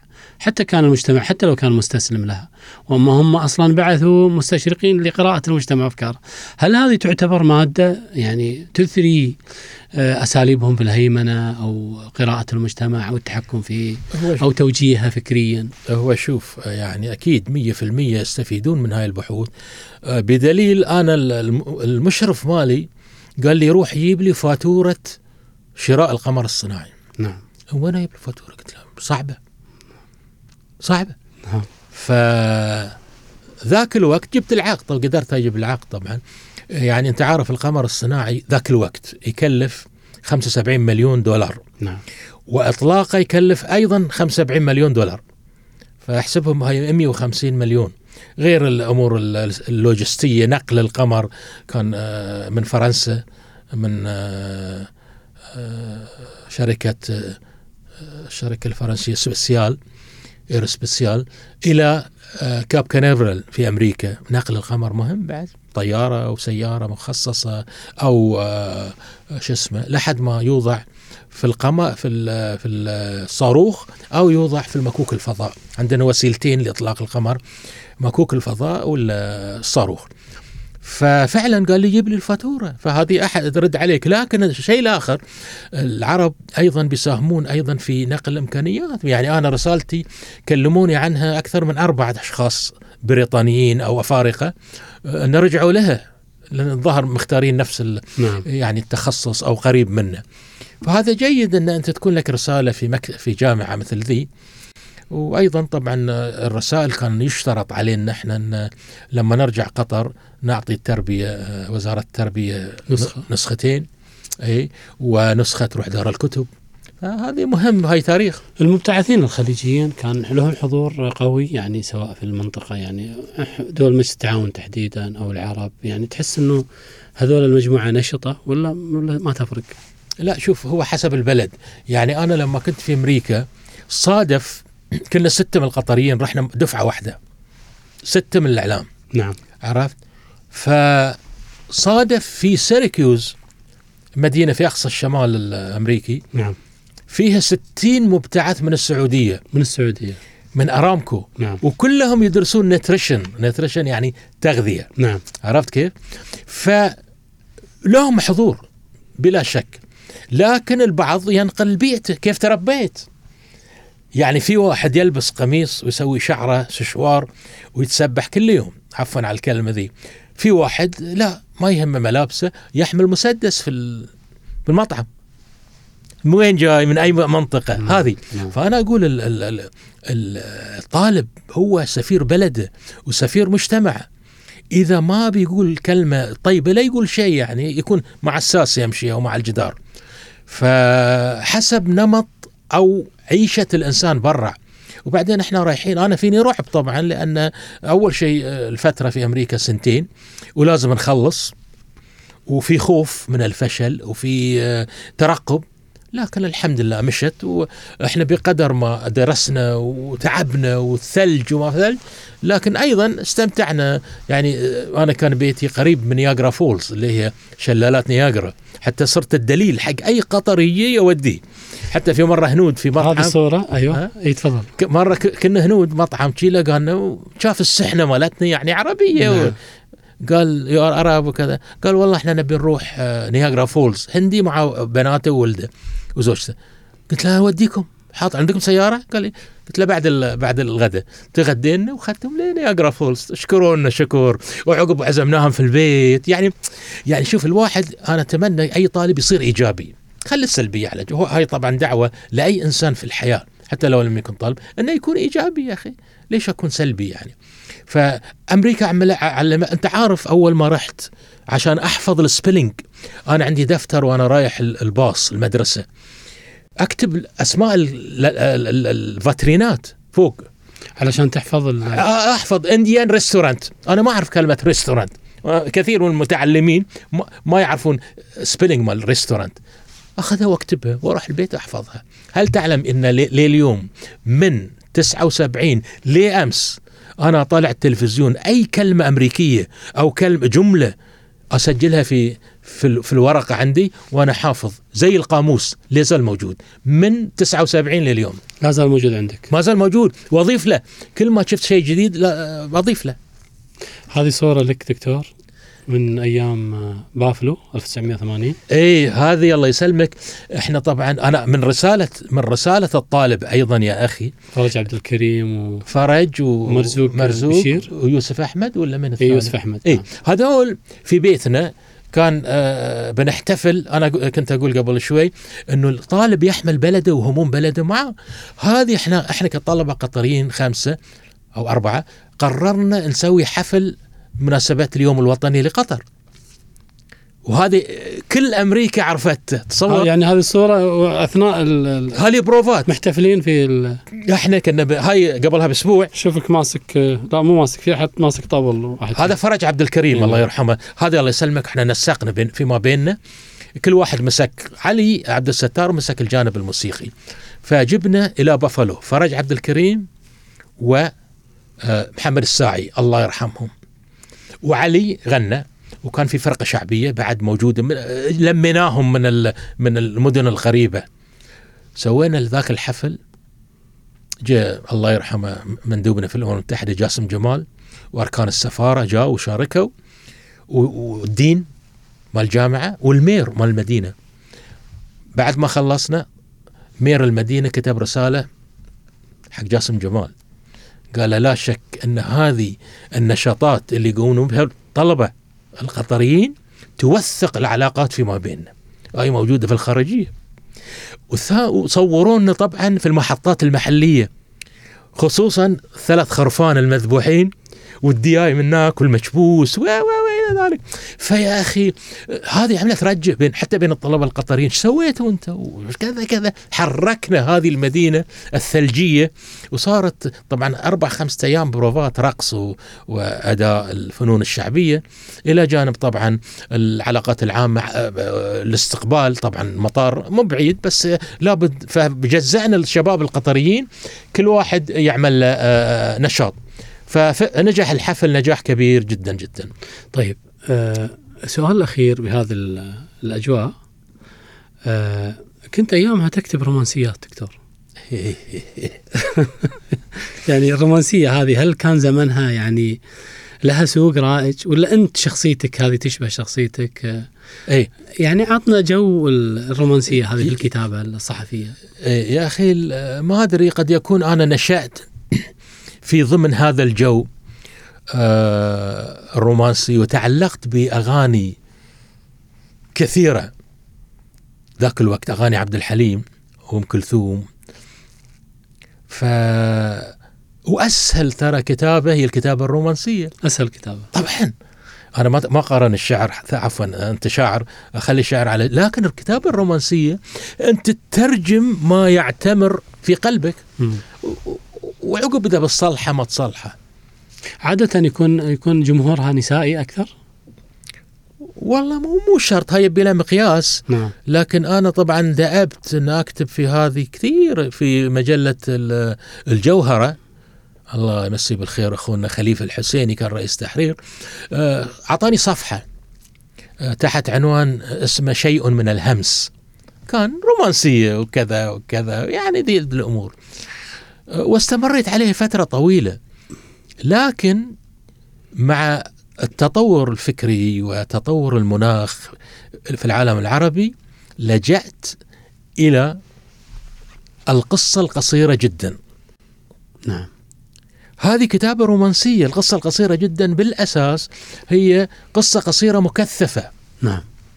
هذا هو. وشوشات الروح. وشوشات الروح. هذه عارف؟ الق... يعني أنت من الناس اللي بدأوا القصة القصيرة جدا في وقت آه، يعني أي. كانت قليل من يعني ما يكتب في-. فيها. أنا ليه الآن في قطر ما شفت حتى الآن. أنا بدأت هذا كان آخر ديوان عن وشوشات الروح. لكن قبله كان شيء من الهمس وقبله كان آه، مدينة القبور. هذه يعني هي القصة القصيرة جدا يعني هي سطرين سطر ونص. عرفت؟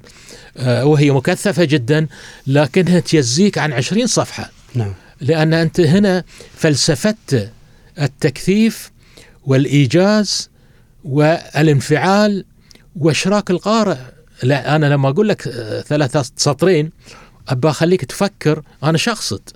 فبالتالي يعني أنا أعتز بهذا الكتابة طلعت 2007 أعتقد. يعني وفي تكثيف جدا جدا على الرومانسية. في الحب تسقط الأقنعة. لا حب وراء حجاب. هكذا لا تقد القمصان من دبر. إي طبعا. أقبلت وسط مئات الوجوه.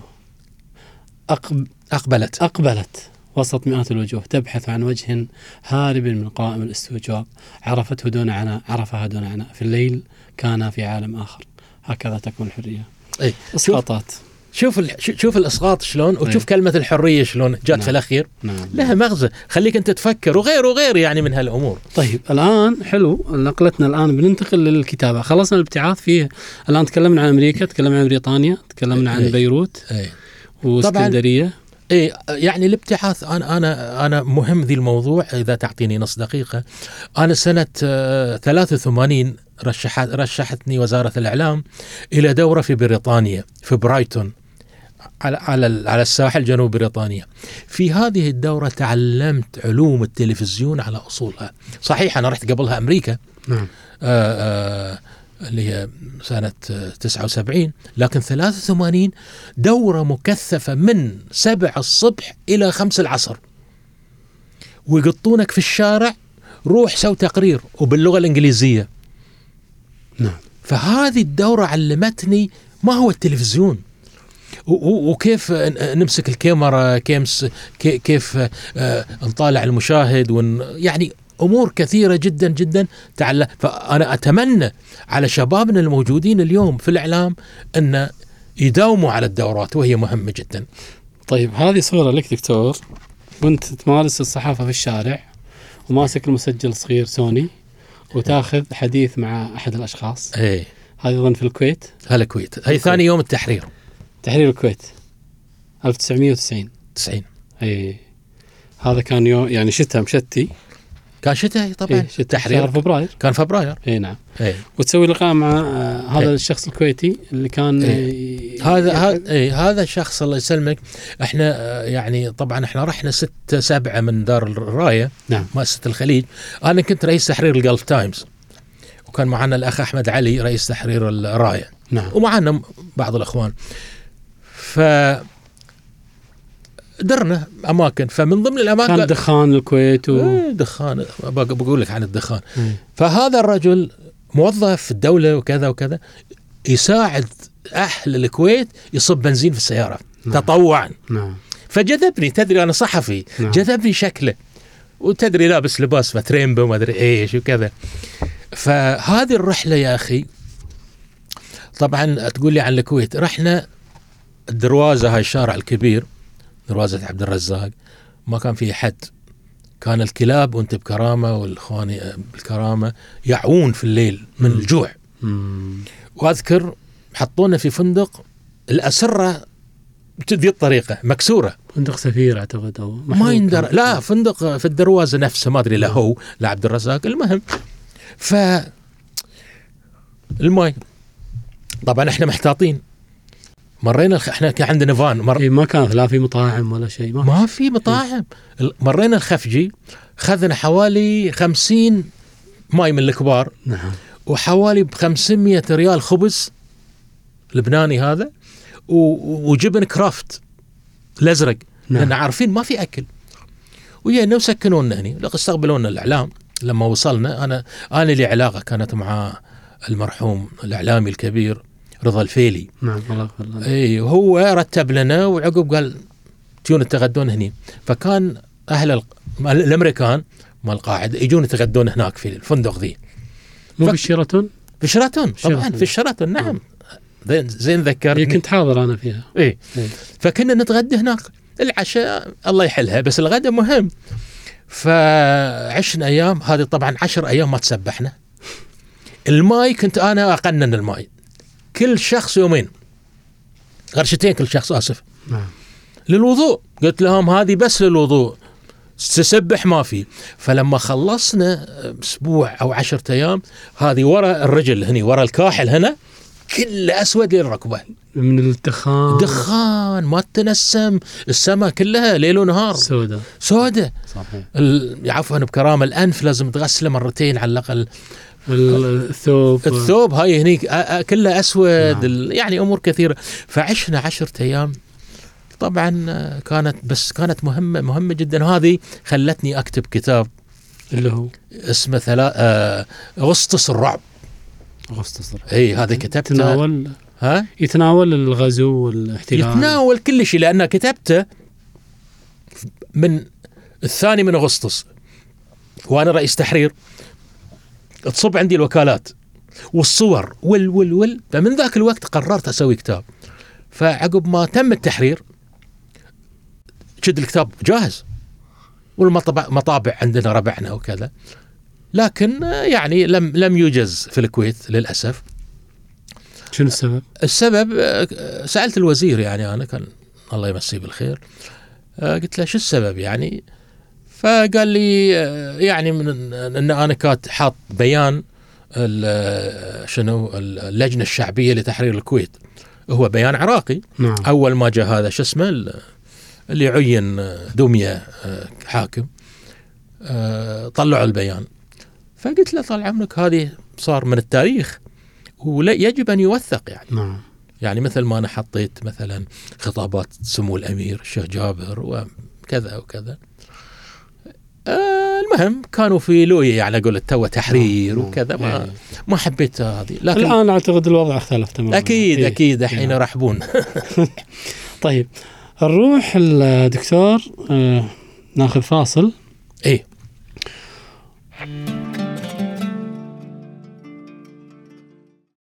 يا مرحبا فيك دكتور. هلا بيك. سعداء في هذه الجلسة. ودنا الطول يعني. الله يخليك. وأدري إن إحنا نقفز على بعض الأفكار اللي إيه. المفروض آه، نتكلم فيها. قاعد طالع ساعتك. تأخر. عندك موعد؟ لا لا ولا عندي شيء. لا. قلت تسعة ونص صار يعني ما شاء الله. طيب. الآن آه، نطرق باب الرواية. وأنت رجل آه، يعني من السابقين في كتابة القصة القصيرة جدا اولا. والقصة وعادة اللي يكتبون قصة يعني من السهولة أن ينتقلون إلى عالم الرواية. وانت يعني ما شاء الله انتجت مجموعة من الروايات كم رواية دكتور؟ آه مع آه هذه الأخيرة اللي انتجت السنة آه زلزال حنان بيكونون 13 رواية 13 رواية في منهم آه، روايتين فازوا بجائزة كتارة دخان. نعم دخان وميهود والجنية آه، دخان اللي هي دخان ولا دخان المنطقة؟ لا منطقة دخان. دخان. بس أنت مشكلها مسميها إيه هي دخان. دخان. بس آه، بس ما أقدر أحط لها همزة مكسورة. نعم صحيح.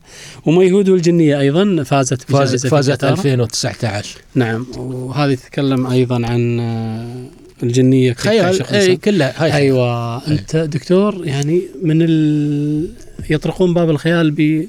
بتوسع في الروايات.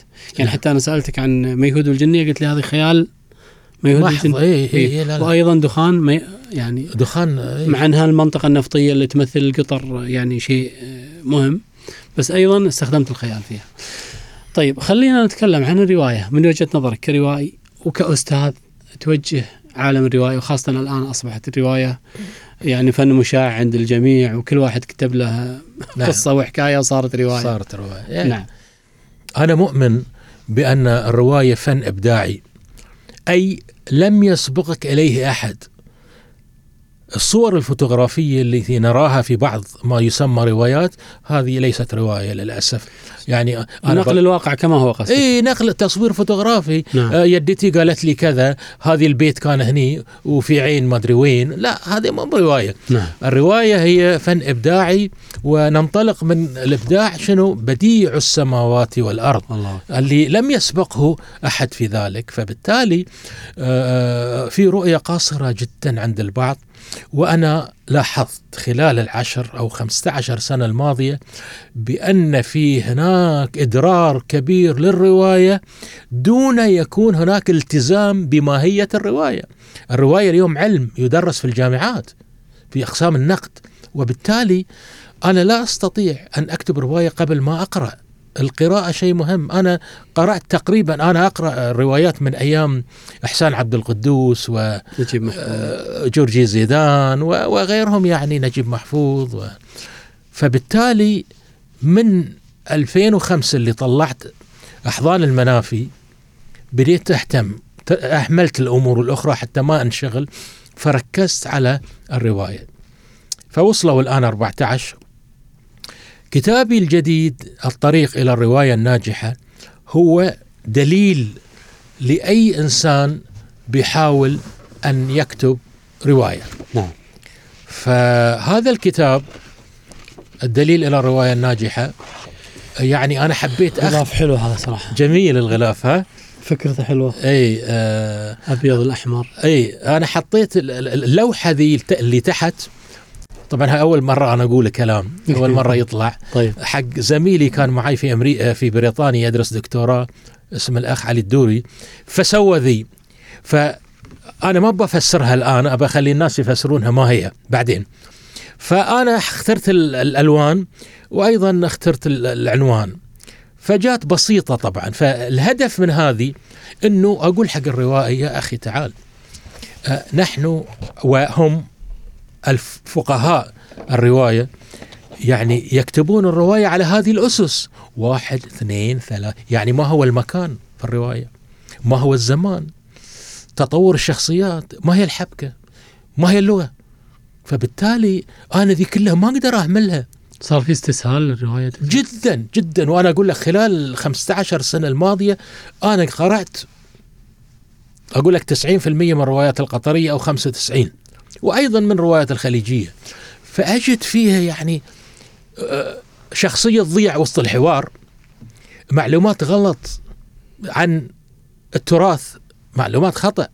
آه، نسبة الحوار إلى السرد ساعات قرأت 120 صفحة حوار من من آه، 85 سرد. تتكلم عن التجربة التجربة القطرية صح ولا بشكل عام؟ لا بشكل عام. نعم. بشكل عام.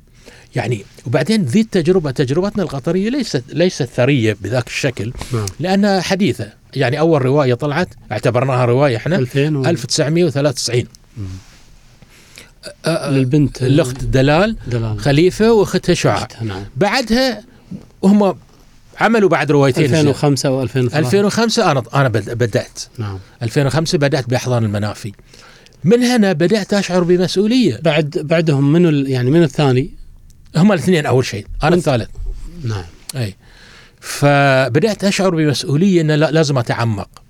فبدأت أنكب خلال السنوات الخمس الماضية مش القراءة فقط لكن على الأسس التي تكتب فيها الروايه طبعا من الروائيين المهمين جدا في العالم العربي يعني أذكر الحاليين علاء الأسواني مثلا وصنع الله إبراهيم وعندنا أيضا في الكويت الله يرحمه إسماعيل. فهد إسماعيل وحمد الحمد ويعني في مجموعة آه، ليلى العثمان طالب الرفاعي طالب الرفاعي آه، طالب الرفاعي أحد تحفيزات كتابه إن أنا أكتب ذا الكتاب هو مشابه لكتاب طالب ونختلف في ال- في الشكل اللي هو كيف تكتب رواية إي- إي، هو كاتبة الرواية. آه، مبادئ الكتابة الإبداعية. كل- كتاب استفدت منه جميل جدا وأي روائي أقول له اقرأ هذا الكتاب. بصراحة السط- الطالب يعني إضافة في عالم الرواية. آه يعني في الإمارات مثلا الشيخ سلطان القاسمي حاكم الشارقة أيضا كتب وقبله كتب شاهندة آه عبد الله آه نعيمي. راشد عبد الله نعيمي. البحرين أيضا رواية نشطة. آه البحرين رواية نشطة طبعا. نعم. آه،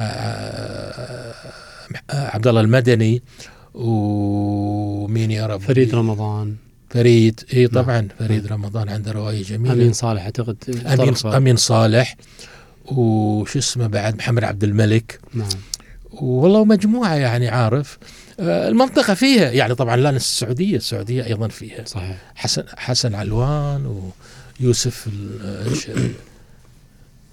آه، طبعا غازي القصيبي و كثير كثير أنا لا يحضروني الآن الأسماء بس حركة الرواية اليوم تجاوزت حركة الشعر وأرجو أن لا أغضبك في هذا بكونك شاعر. نعم. فعلا يعني إحنا نلاحظ الآن كمية الإنتاج طبعا قول لي الجودة شنو هي؟ أنا معاك في هذه وأنا ما كمية الإنتاج الروائي في العالم العربي اليوم كبيرة جدا مقارنة بالإنتاج الشعري.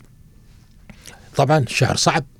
بس التشجيع الرسمي للرواية أكثر من من التشجيع للشعر. والله يعني الجوائز المرصودة لل- لل- للرواية إيه.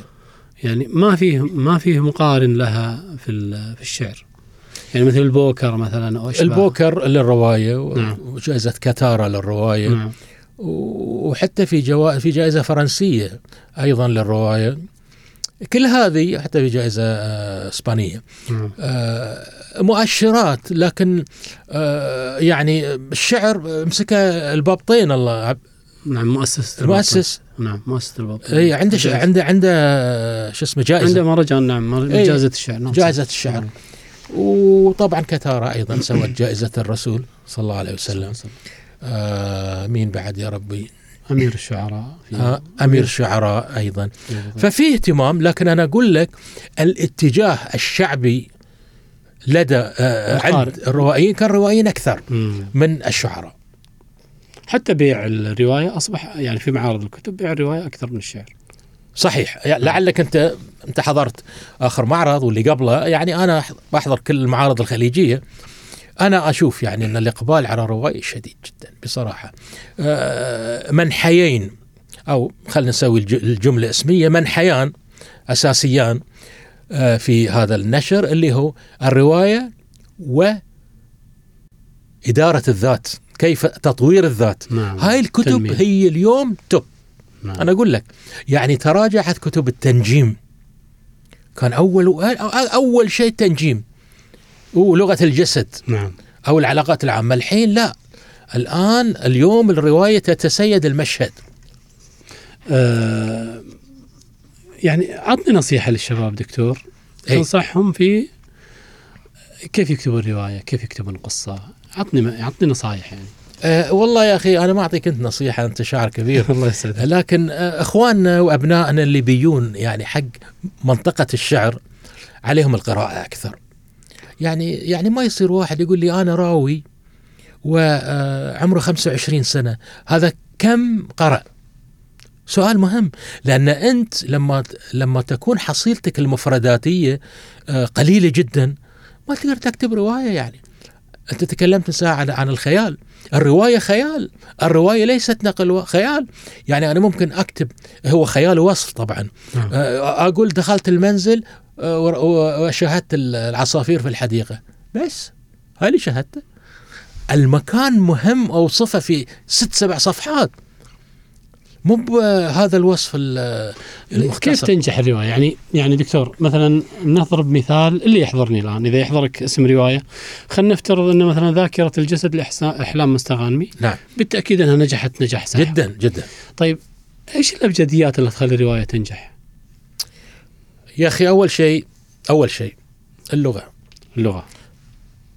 أحلام السغانمي عندها لغة. في الثلاثية هذه خالد بن طوبال البطل مم. يعني آه يعني خلتك تعيش معاه أنت وظروفه وكذا وكذا فاللغة أهم شيء يعني الحين أنت بتسوي هذا الاستوديو وما حط أساساته تحت شلون يصير في الهواء معلق. ما يجوز فاللغة هي الأساس وبعدين اللغة هي الوسيلة لأن بتكون بعد ذلك لغة مكتوبة وهي وسيلة نقل صور الرواية إلى عين المشاهد وبالتالي إلى عقله.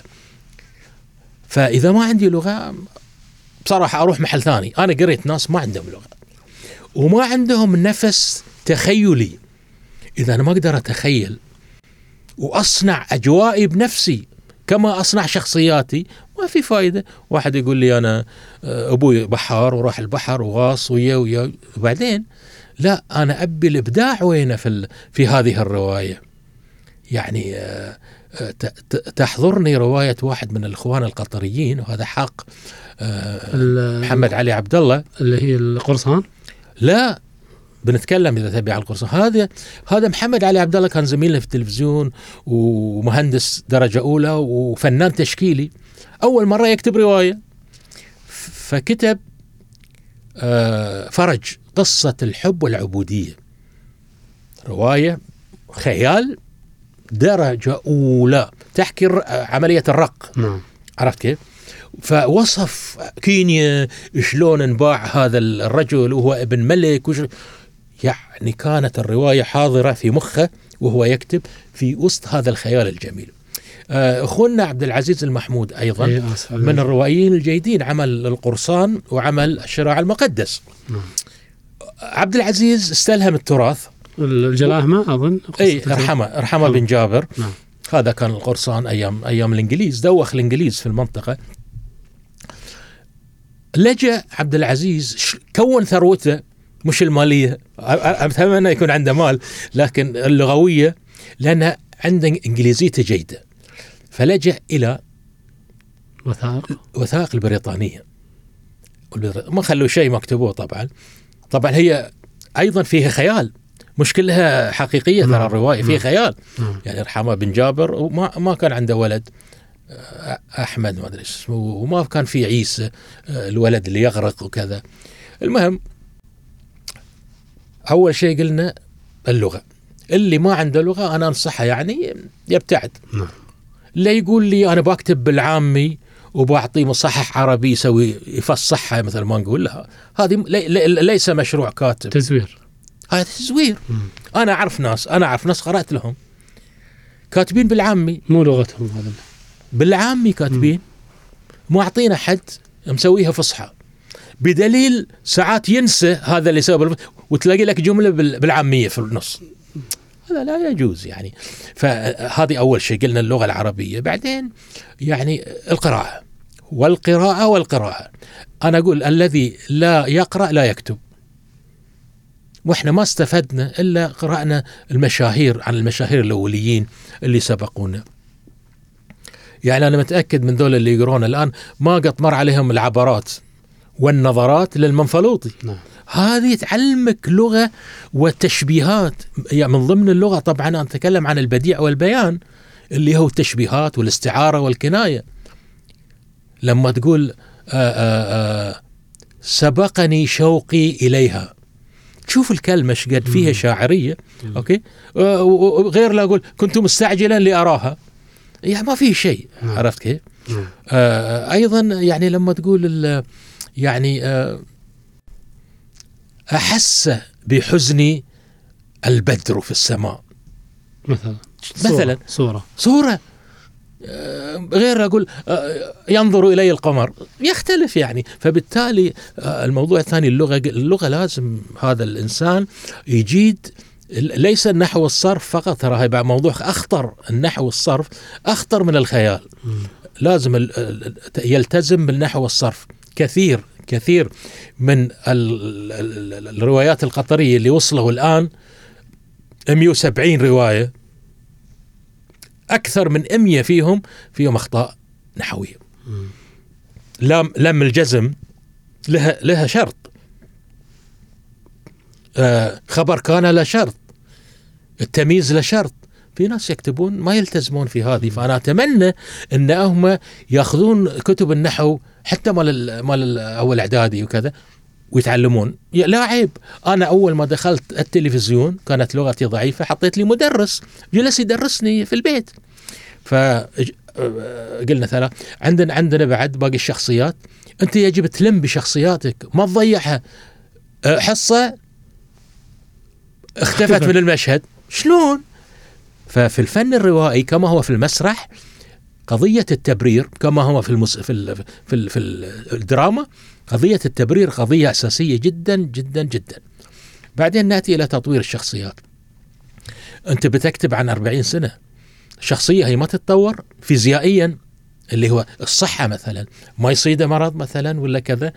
الألفاظ ما هي الألفاظ اللي يستخدمها قبل خمسين سنة والآن؟ وغير وغير وغير فهذه أيضا تطور الشخصيات مهمة في الرواية فالزمان والمكان تكلمت عنه أنا بعد يعني الزمان أيضا من الكاتب الخليجي يعجبك في الرواية؟ الكاتب الخليجي يعجبني طبعا آه، قاضي القصيبي الله يرحمه آه، إسماعيل فارس إسماعيل العصفورية والشقة عنده العصفورية عنده الحرية. أيام في الإدارة حاجة عنده عنده نعم. اسمعي. شقة الحرية عنده نعم. آه أيضا آه في عندنا مثلا آه إسماعيل آه، إسماعيل فارس. إسماعيل طبعا هاي التوب في الكويت مم. يعني أنا أعتبره توب. آه يعني عمل عمل أعمال رائعة واعمال مجهدة. يعني آه، الظهور, الظهور الثاني اللي بنلعبون 700 صفحة يا راجل. عرفت؟ قوية. اللي ما له نفس ما يقرأ. وغير وغير يعني عمل. آه، في عندنا طبعا مثل ما قلت لك في الإمارات الشيخ القاسمي. آه، سلطان بن محمد القاسمي. وفي آه، أيضا في الإمارات آه، الأخ آه، عمر عبد العزيز عمل روايات جميلة. وفي السعودية حسن علوان و في أيام تذكر رجاء الصانع اشتهرت في بنات إيه، الرياض هذا هذا مو- هاي مو- موضوع خطير جدا اي هذا يعني مختلف اي اي ترمي بشرر طبعا حق اللي فاز بالبوكر عبدو خان عبد خال. نعم. إلى السعودية فيها ما شاء طيب الله. هذه الف... هل صبا هي الحرز أيضا. نعم. يعني مثل مثل نموذج آه، بنات الرياض هل هو يعني حقيقي ولا فقاعة ولا يعني إيش موضوع إنه روايه فجأة وبعدين حتى الرواية يختفى؟ ما ما ما لها اسم يعني ما. شوف يعني 90% من النقاد يقولون نجاح آه رواية آه رجاء الصانع. رجاء الصانع. مقدمة غازي القصيبي. نعم. أنا قريت الرواية. نعم. الرواية عبارة عن إيميلات بين ثلاث صديقات. نعم. الصبح تقوم ها إيش سويتي اليوم؟ الكذا بنروح كذا بنرجع بن... حتى حبكة ما فيها. يعني معليش. والآن في نمط جديد أول مرة يمكن نقوله في التلفزيون اللي هي الرواية الإلكترونية. virtual virtual نوفل كيف يعني الروايه الإلكترونية؟ هذا نمط جديد من الكتابة طلع من 20 سنة تقريبا لكن كان بالأول آه، في 39 بدأ كاتب إنجليزي. آه، كاتب أمريكي أرنست هيمنغواي كاتب روائي ضخ- ضخم. ضخم المعلومات طبعا مش الجثة لأني ما قابلته. فالرواية هذه هو آه، شخص بريطاني قبل يعني يمكن 20 سنة أو أقل رمى جملة في النت. وبدأوا الناس يطورون هالجملة. كل واحد ما يقدر يط... إلا عند عنده كمبيوتر. حتى صارت أنا لا يحضرني اسمه وأنا كاتب عن ذي الموضوع هنا في ال... في ال... في, ال... في, الرواية. نعم. آه، في الروا- الرواية اللي بتروح المطبعة الآن. اللي هي باها. لا لا آه، الرواية الحمراء. كيف تصنع رواية؟ أو الطريق إلى الطريق إلى الرواية طريق إيه؟ إلى الرواية نعم. اي حاط ذي المثل أنا أو ذي ال- فالرواية الإلكترونية تختلف عن الرواية الترك العادية الكتابية خلينا نسميها. فيجي طبعا في العالم العربي سجل لشخص من الأردن اسمه محمد سناجلة. هو كأول واحد كتب رواية إلكترونية اللي بنفس الطريقة اللي قلت لك. يعني كتبها إلكترونيا و آه، آه، مو بالقلم ولا بالشو اسمه. هذه هي الرواية الإلكترونية اللي يساهم كثيرون فيها أو ممكن واحد يساهم لكنها عن طريق ال- النت. لكن رواياتنا إحنا ما زالت اللي خلينا نسميها الرواية التقليدية. فرواية رجاء عالم صنفها البعض على أنها رواية آآ آآ إلكترونية إلكترونية. لكنها هي لا. يعني رجاء عالم استخدمت ال- ال- الوسيلة اللي هي الايميلات رجاء الصانع رجاء عالم آه، رجاء الصانع. أنا اسف نعم. إيه. نعم. فأنا است... أنا في آه، رواية انكسار استخدمت الموقع الإلكتروني حق البنت سمر. موقع إلكتروني تناقش فيه قضايا البلد كلها في ذي الموقع. وعلى طرف هذه الحوارات اللي تصير كان لها علاقة مع صديقته الحميمة يعني. وشرحت حياتهم وهي شلون جات من دولة مجاورة ولها فكر متحرر وتعرضت للاعتقال. هذه كلها في الموقع ليست إلكترونية. أبدا. أنا استخدمت وسيلة لكنها ليست إلكترونية. آه، إيش رأيك في كتب الطبخ؟ يا أخي طبق تجاوب ولا تخاف؟ sorry. آه تخلي أم محمد تزعل مني الآن. طيب أنا أنا ليش سألتك؟ كتب الطبخ الله يسلمك. هذه صورة عائلية. إي أكيد. تجمعك مع أم محمد ومحمد وأمل. وأمل. الله يحفظكم. الله يسلمك. في ناقص الأحفاد بعد. باقي الاحفادي هاي إيه. قبل. إي يعني قبل أم. محمد عندها كتب في الطبخ ونشطت في هذا الموضوع. وانت قبل شوي تكلمت عن كتب التنجيم بس ما جنب ما قلت عن كتب الطبخ. أنا أقول لك سالفة. نعم. أم محمد لها تسع كتب في الطبخ الآن. نعم. ولله الحمد. إذا هي توزع 70% أنا ما أوزع 10% هذه أرقام. اثنين الناس يا أخي يحبون الأكل يعني خصوصا المجتمع الخليجي يحب الأكل. ثلاثة هي اخذت دورات برا. وعندها لغتين فتكتب بالعربي وبالإنجليزي. يا ربة البيت تقدر تعطي الكتاب حق الآسيوية اللي عندها اللي تد- انجليزي هاي كلها ماشي. الأغرب طبعا. غانم السليطي الله يشافيه في إحدى حلقاته ما أدري أي مسلسل فايز توش أو سوى حلقة إسقاط 100% علي أنا وعلى محمد. شلون؟ أنا مؤلف. والممثل زوجها مؤلف. والزوجة هذه تسوي كتب طبخ. طيب. فج... هذه حاطين لها في المعرض ركن الناس كلها على ذيك رايحين. وتبيع وتخلص كتبها. وهذا ينطر مسكين يجي واحد. فراح قال لها قال لها تعالي يا فلانة يعني سوي لي طريقة. قالت له زين بنجيب طاولتك ونحطها عندي. فاللي يجونا يجون ياخذون كتبي. ويشترون كتبك سوته ولا حد عنده كلهم يا ذي الجهة بعدين راح قال لها بعدين شو نسوي؟ قالت قال لها في طريقة، قال شنو؟ قالت كتابي الطبخ بحط كتابي داخله إيه. وبنس- وبنلفه. قال أوه هاي حلوة بيشترونه. غانم مبدع ترى آه. يا ويشتروا لك كتاب إيه. الناس وهم رايحين يقطون الكتاب مال مال الرجل مال زوج شيء ويروح ياخذون الكتاب فهذه دعابه طبعا بس لها مغزى كبير أن شلون أنا مك- عنده حصيف يعني ما الله. تنمرت عليكم محمد في هذا الموضوع؟ لا والله ابدا. قلت أنا شوفي كتب الطبخ شلون وإحنا نيلس نعاني السنة حق رواية آه فهي كانت دعابه جميلة من غانم يعني واستحسنها الجمهور بس آه، يعني الحضور الأدبي موجود في البيت يعني أنت بنتك أمل في المجال الإعلامي أيضا في المجال الأدبي وأم محمد إيه. يعني آه، وأمل كان لها دور أيضا في في التلفزيون سواء في. الجزيرة ولا إيه. في كذا إيه. أنا أول كان كنت يعني سؤال هذا متأخر المفروض يجي مع الجزيرة اي قناة الجزيرة يعني يعني المفروض يكون لك دو أنت كأكاديمي وجهة نظرك في الجزيرة في في القنوات الإخبارية في المنطقة آه، تغير دورهم تأثيرهم عطنا الفكرة العامة يعني. شوف آه هو الحديث عن الجزيرة شائك نعم. خصوصا بالنسبة لي أنا. إيش معنى؟ بس آه، طيب. فهمها طيب. أنا أعتقد بأن وقلت هالكلام الجزيرة نفضت الغبار عن الإعلام العربي وهذا موثق. وفيه كفاءات لا بأس وفيه كل شيء وما أقدر أقول شيء آه غير آه الانتشار الكبير الوفر المادي. هذا ساهم بأن الجزيرة تتواجد في كل مكان. يعني السخاء في الصرف على- طبعا نعم. سخاء في الصرف كبير جدا نعم. جدا مقارنة بالوسائل الإعلام. هذا يس- وسيلة من وسائل النجاح يعني. النجاح طبعا أنا لما أحط لي عقب ساعة من الحدث أطير لي آه، شو اسمه مراسل يروح بكاميرته هنا؟ نعم. مثلا وغيره وغيره المكاتب طبعا والخدمات الأخرى اللي هي خدمة الإس إم إس أيضا. هاي إحنا ما نعرف يعني كثير لكن برا كثيرة ومنتشرة.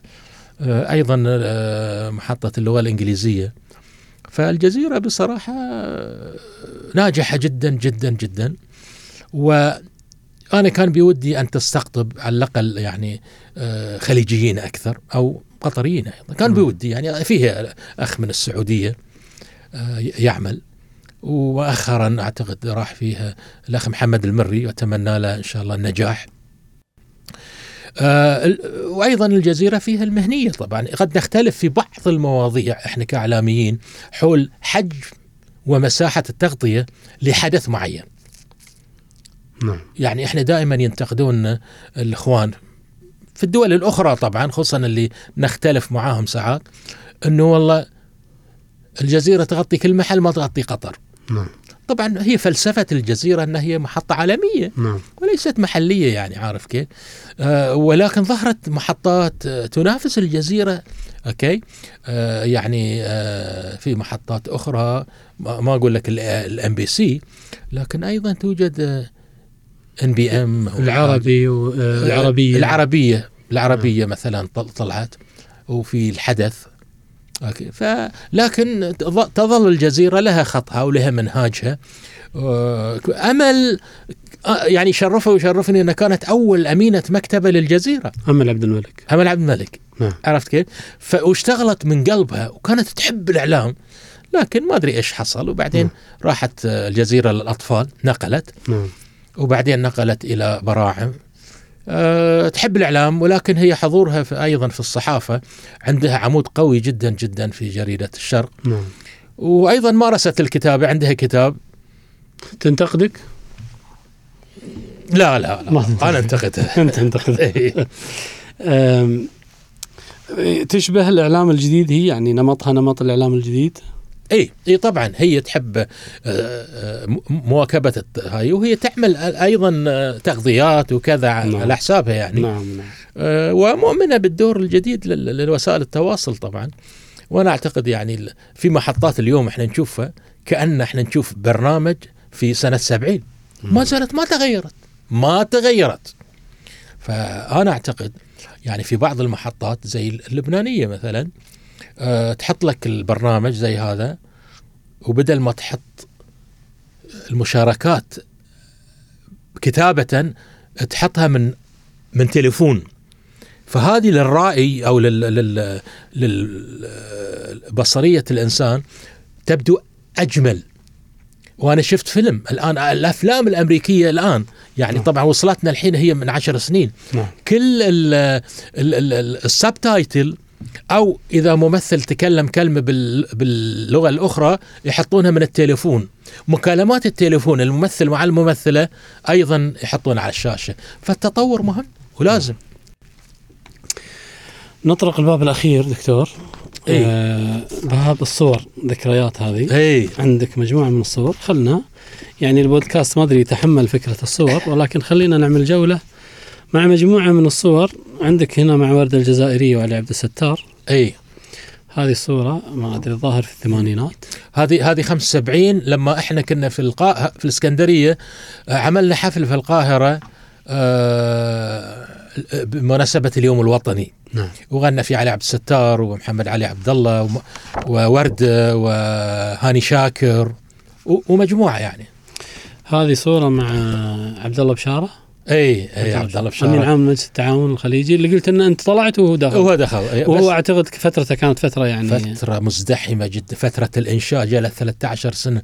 يعني فترة كانت مزدحمة جدا جدا.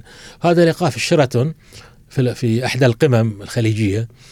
آه كان في لقاء آه للتلفزيون أساسا لكن هاي مصور الجريدة هذا أنت عامل لقاء مثلا؟ إي إي أنا في لقاء معه أنت تسوي لقاء مع عبد الله بشاره إيه. تلفزيون قطر. اي اي نعم نعم. حضرت آه، ال- ال- المجالس التعاون ال- الدورات هذه؟ القمم؟ القمم نعم. آه حضرت يمكن 99% منها. مم. كنت أول مرافق. كانت كانت لها نكهة غير الآن؟ إي طبعا. مم. لهنك أيام مجلس التعاون تدري في دفق كبير في تشجيع على قولتكم في الكويت أنا الخليجي نعم. وما أدري إيش ولكن آه مثل ما قلت كان من ساعة تململ ال- المواطن الخليجي من بطء المسيرة وهذه حقيقة اعترف فيها كثيرون منهم وزراء خارجية. بطء المسيرة كانت شوي آه نظرا ل أنت عارف مجلس التعاون السكرتارية لا تلغي دور سيادة الدول. هذا النظام الأساسي موجود. نعم. حتى النظام الأساسي المادة آه، تقديم كذا كذا وصولا إلى وحدتها. هاي مادة أنا حافظها في النظام الأساسي. آه، فبالتالي كل دولة أول شيء لها علاقاتها الخاصة مع الخارج. والعلاقات دي تختلف. عمان تختلف عن قطر. آه، الكويت تختلف عن السعودية. أوكي؟ فبالتالي هذا سبب أن المسيرة بطيئة. لذلك آه، ما تحقق طبعا الاتحاد الجمركي لليوم. أنت تتكلم من كان في مطالبات بوحدة كونفدرالية. إي ما بعد ما يصير. ما يصير. ما يصير. وحدة الكونف- الكونفدراليه يعني آه، زي المقاطعات في أمريكا. نعم. أمريكا وحدة كونفدرالية. كل واحد كل دولة لها نظام خاص الداخلي. لكن إذا أنت بتربطني باتفاقية أمنية يلغي هذا. لأن الاتفاقية الامنيه لها بنود خطيرة جدا نعم، جدا. نعم. لذلك تأجلت أكثر من كم؟ 39 سنة ما كم لحد ما تم التوقيع عليها. هذا حفل تخرج آه، بدرجة ماجستير لما تخرجت ويسلمونك الشهاده اي هذا في قطر ولا؟ اي في الدوحة طبعا. نعم. الله الله الله يرحمه محمد بن حمد. نعم. كان وزير التربية ذاك الوقت ومعاه الأستاذ عبد العزيز بن تركي. هاي في السنة 79 على عقب ما خلصت. 83. 83 بعد نعم. ما خلص. أنا رحت رحت 79 آه، في هذه بعد آه، دكتور محاضرة في جامعة قطر في الثمانينات ولا؟ إي طبعا. أنا الله يسلمك أنا حضرت في جامعة قطر من مرحلة الماجستير. يعني أنا جيت 82 83 بدأت. كمحاضر ولا أستاذ؟ لا محاضر. نعم. ذاك الوقت لسه على الأستاذية. فبدأت وكنا في ذاك الوقت المبنى ما صار مبنى نعم. جامعة قطر. نعم. كنا في مدرسة في مدينة خليفة. نعم. ولقيت معاملة جيدة وشجعوني واستمريت استمريت يمكن 45 كم خم- آه، 25 سنة آه، أدرس لحد مرحلة الأستاذية أدرس الإعلام طبعا في في الجامعة. توقفت شنو 2000 الكتاب اللي تدرسه؟ آه، أدرس كتاب المدخل إلى علم الاتصال. نعم. وكتابي هذا مال الاخبار نعم. درسته بعد. نعم. ودرست العلاقات العامة. عرفت كيف؟ ودرست الإنتاج التلفزيوني. نعم. كل هذه آه، إلى 2000 2004 الله يسلمك. المهم قصة طويلة ما بحكيها الآن. آه، أنا وأستاذ سوينا ضجة كبيرة. آه، سوينا معرض لمادة هي مادة جامدة جدا. أنا أنا درستها في أمريكا باللغة الإنجليزية. سويناها نصها عملي ونصها نظري. فحبينا نبرز الجامعة. فقمنا أجرنا آه، قاعة قاعة سلوى في فندق شيراتون. وخلينا الآباء يجون مع بناتهم ومع أبنائهم. واعطينا كل واحد وحده أربعة في أربعة مساحة أن تكتبون لنا عن البلاد اللي رحتوا حق سفارات. وزعناهم على السفارات في قطر. نعم. عرفت؟ جيبوا لنا شنو الإعلام كان وشنو الإعلام الآن. فالمهرجان هذا أو سوى ضجة لأول مرة يطلع مدير الجامعة في الجزيرة وإذاعة قطر وتلفزيون قطر يبناهم مرة واحدة والثلاث صحف بحكم علاقاتي أنا. فكان واو كانت بهرجة.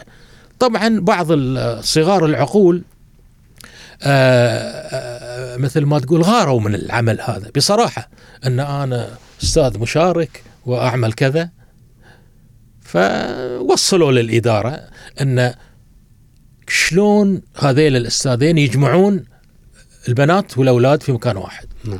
شوف شوف ال- العذر وشوف الش اسمه. وحينكم تشوفهم في المحاضرات موجودين وكذا.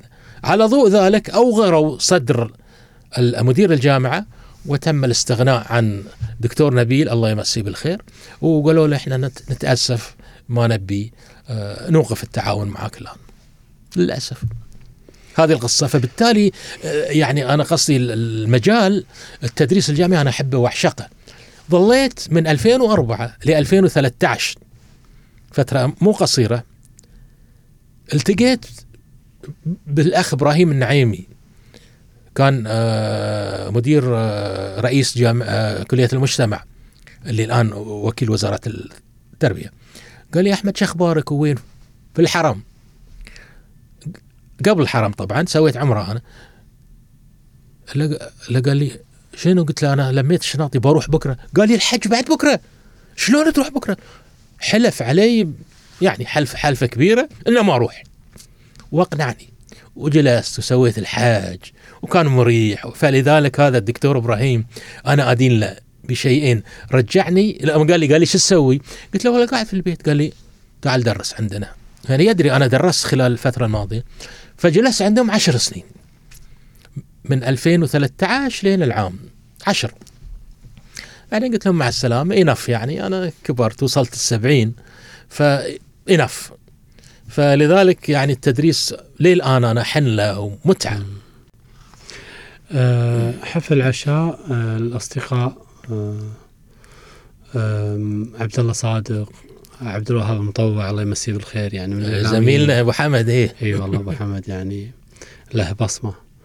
ودكتور حسن رشيد. دكتور حسن. حسن توفيق يوسف درويش محمد المسند. إيه. آه، حسن الحاج. هذا الظاهر يعني ما أدري. محمد المعضادي محمد عبد الرحمن المعضادي نعم. مدير الإذاعة الله يرحمه. نعم الله يرحمه. آه، حسن آه، حسن شيلت حسن إيه؟ مرزوق بشير. مرزوق بشير زميل. حسن الحاج. حسن الحاج في الإذاعة كان. نعم نعم. إيه. هذه الله يسلمك يعني أنا يعني من طبعي أنا إنسان اجتماعي طبعا. فسويت حفل عشاء في البيت. نعم. وجمعت الإعلاميين يعني كلهم من الم- المقربين جدا يعني كلهم. فكانت ليلة جميلة تناقشنا في أمور الإعلام وتناقشنا في يعني مسيرة الصحافة بحكم آه، الأستاذ يوسف بن جاسم درويش موجود كان هو رئيس ال Gulf Times قبل لا أنا أستلم مكانه. طيب. عندنا هذه الصورة دكتور. تجمعك مع الكواري محمد سلطان. الله يرحمه. نعم. والحمر. الحمري نعم. عبد الله وعبد الله عبد الكريم. الله يرحمه ذا توفى. وهلال محمد. هلال. محمد الله يرحمهم يا أخي. هذا تسجيل هذا سنة 69 اي كنتوا تسجلون مسلسل. نعم. اي نعم. آه هذه في إذاعة قطر طبعا في الاستراحة. نعم. آه الله يرحمهم طبعا الشباب. كان عندي مسلسل اسمه الضياع ودول الأبطال فيه بالإضافة الي أنا فتدري في الاستراحة نقعد نشرب شاي أو نستمع توجيهات المخرج. نعم. آه، كان المخرج آه، الله يرحمه من السودان كمال محيسي عارف؟ ف ذي أيام حتى يعني يعتبر إحنا أعضاء في الفرقة تقريبا وهذا من بركات فرقة الأضواء أن إحنا يعني نجتمع في كثير من المسلسلات. وهذا قلت لك 30 حلقة وكان تحدي لما تحداني مدير البرامج في الإذاعة الله يرحمه. فانا كل الناس أقول الله يرحمهم الله يعين يعني. الله يرحمنا جميعا. صورتك. هني مع العطية أعتقد لها خصوصية؟ إي أبو حمد أبو حمد عبد الاستاذ عبد الرحمن بن حمد العطية. طبعا أنا عملت معه عن قرب كمسؤول الإعلام في مؤتمر القمة الإسلامي اللي نعم. عقد في الدوحه عام 2000 وتجولنا مع بعض. رحنا كوالالمبور ورحنا مدن أخرى وأيضا آه، آه، رحنا نيويورك طبعا في آه، مناسبة. الأمير كان سمو الأمير الوالد استقبل رؤساء الدول اللي بيجون القمة. وكل ما يطلع واحد يجيبونه لي أنا. تعال يا أحمد. فأخذت مقابلات كثيرة وكان معنا المخرج محمد السميطي كما نعم نعم. محمد السميطي والله رحلة ممتعة يا دكتور وطرقنا مو كل الأبواب بعض الأبواب يعني. يعني. بس آه، إن شاء الله نكون ما طولنا عليك ما لا ثقلنا لا عليك. أبداً، أنا مستمتع. الحديث معك. ذكرتوني بحياتي اللي بعضها نسيته يعني. بس منتظرين آه شو اسمه الكتاب؟ باها؟ لا آه. السبعين آه بوح بوح السبعين السبعين، عاد هذا. هذه هذه آخر كتاب وبيكون الكتاب رقم 45 لي أنا. كتبته في يعني لما بلغت السبعين بديت فيه لما بد... إي ولا, 70 إي. ولا, ولا انتهيت عند السبعين؟ انتهيت عن السبعين. نعم. إي لأن آه، السبعين قبل سنتين. نعم. فهذا طبعا محطات حياتي كلها آه، والمصادفات والمفارقات اللي حصلت. فحبيت أجيبها بأسلوب طبعا آه، جغرافي وليس سرد كرونولوجي ف يعني آمل أن آه، الشباب يأخذون منا عبرة. يعني كيف تدرجنا كيف آه، سافرنا كيف درسنا كيف واجهنا العقبات. أتمنى أن يجد يعني قراءة جيدة. نشكرك كثير دكتور أحمد عبد الملك وعلى هذه الجلسة الجميلة الله. ونشكر إخواننا في فريق العمل اي ما مجد قصروا الدين صالح ومبين الأمين أهلا وسهلا وراشد عيسى الهاجري ولنا بإذن الله تعالى لقاءات معك قادمة يعطيكم شكراً. العمر ويعطيني العمر إن شاء الله آمين يا رب العالمين. شكرا شكرا لك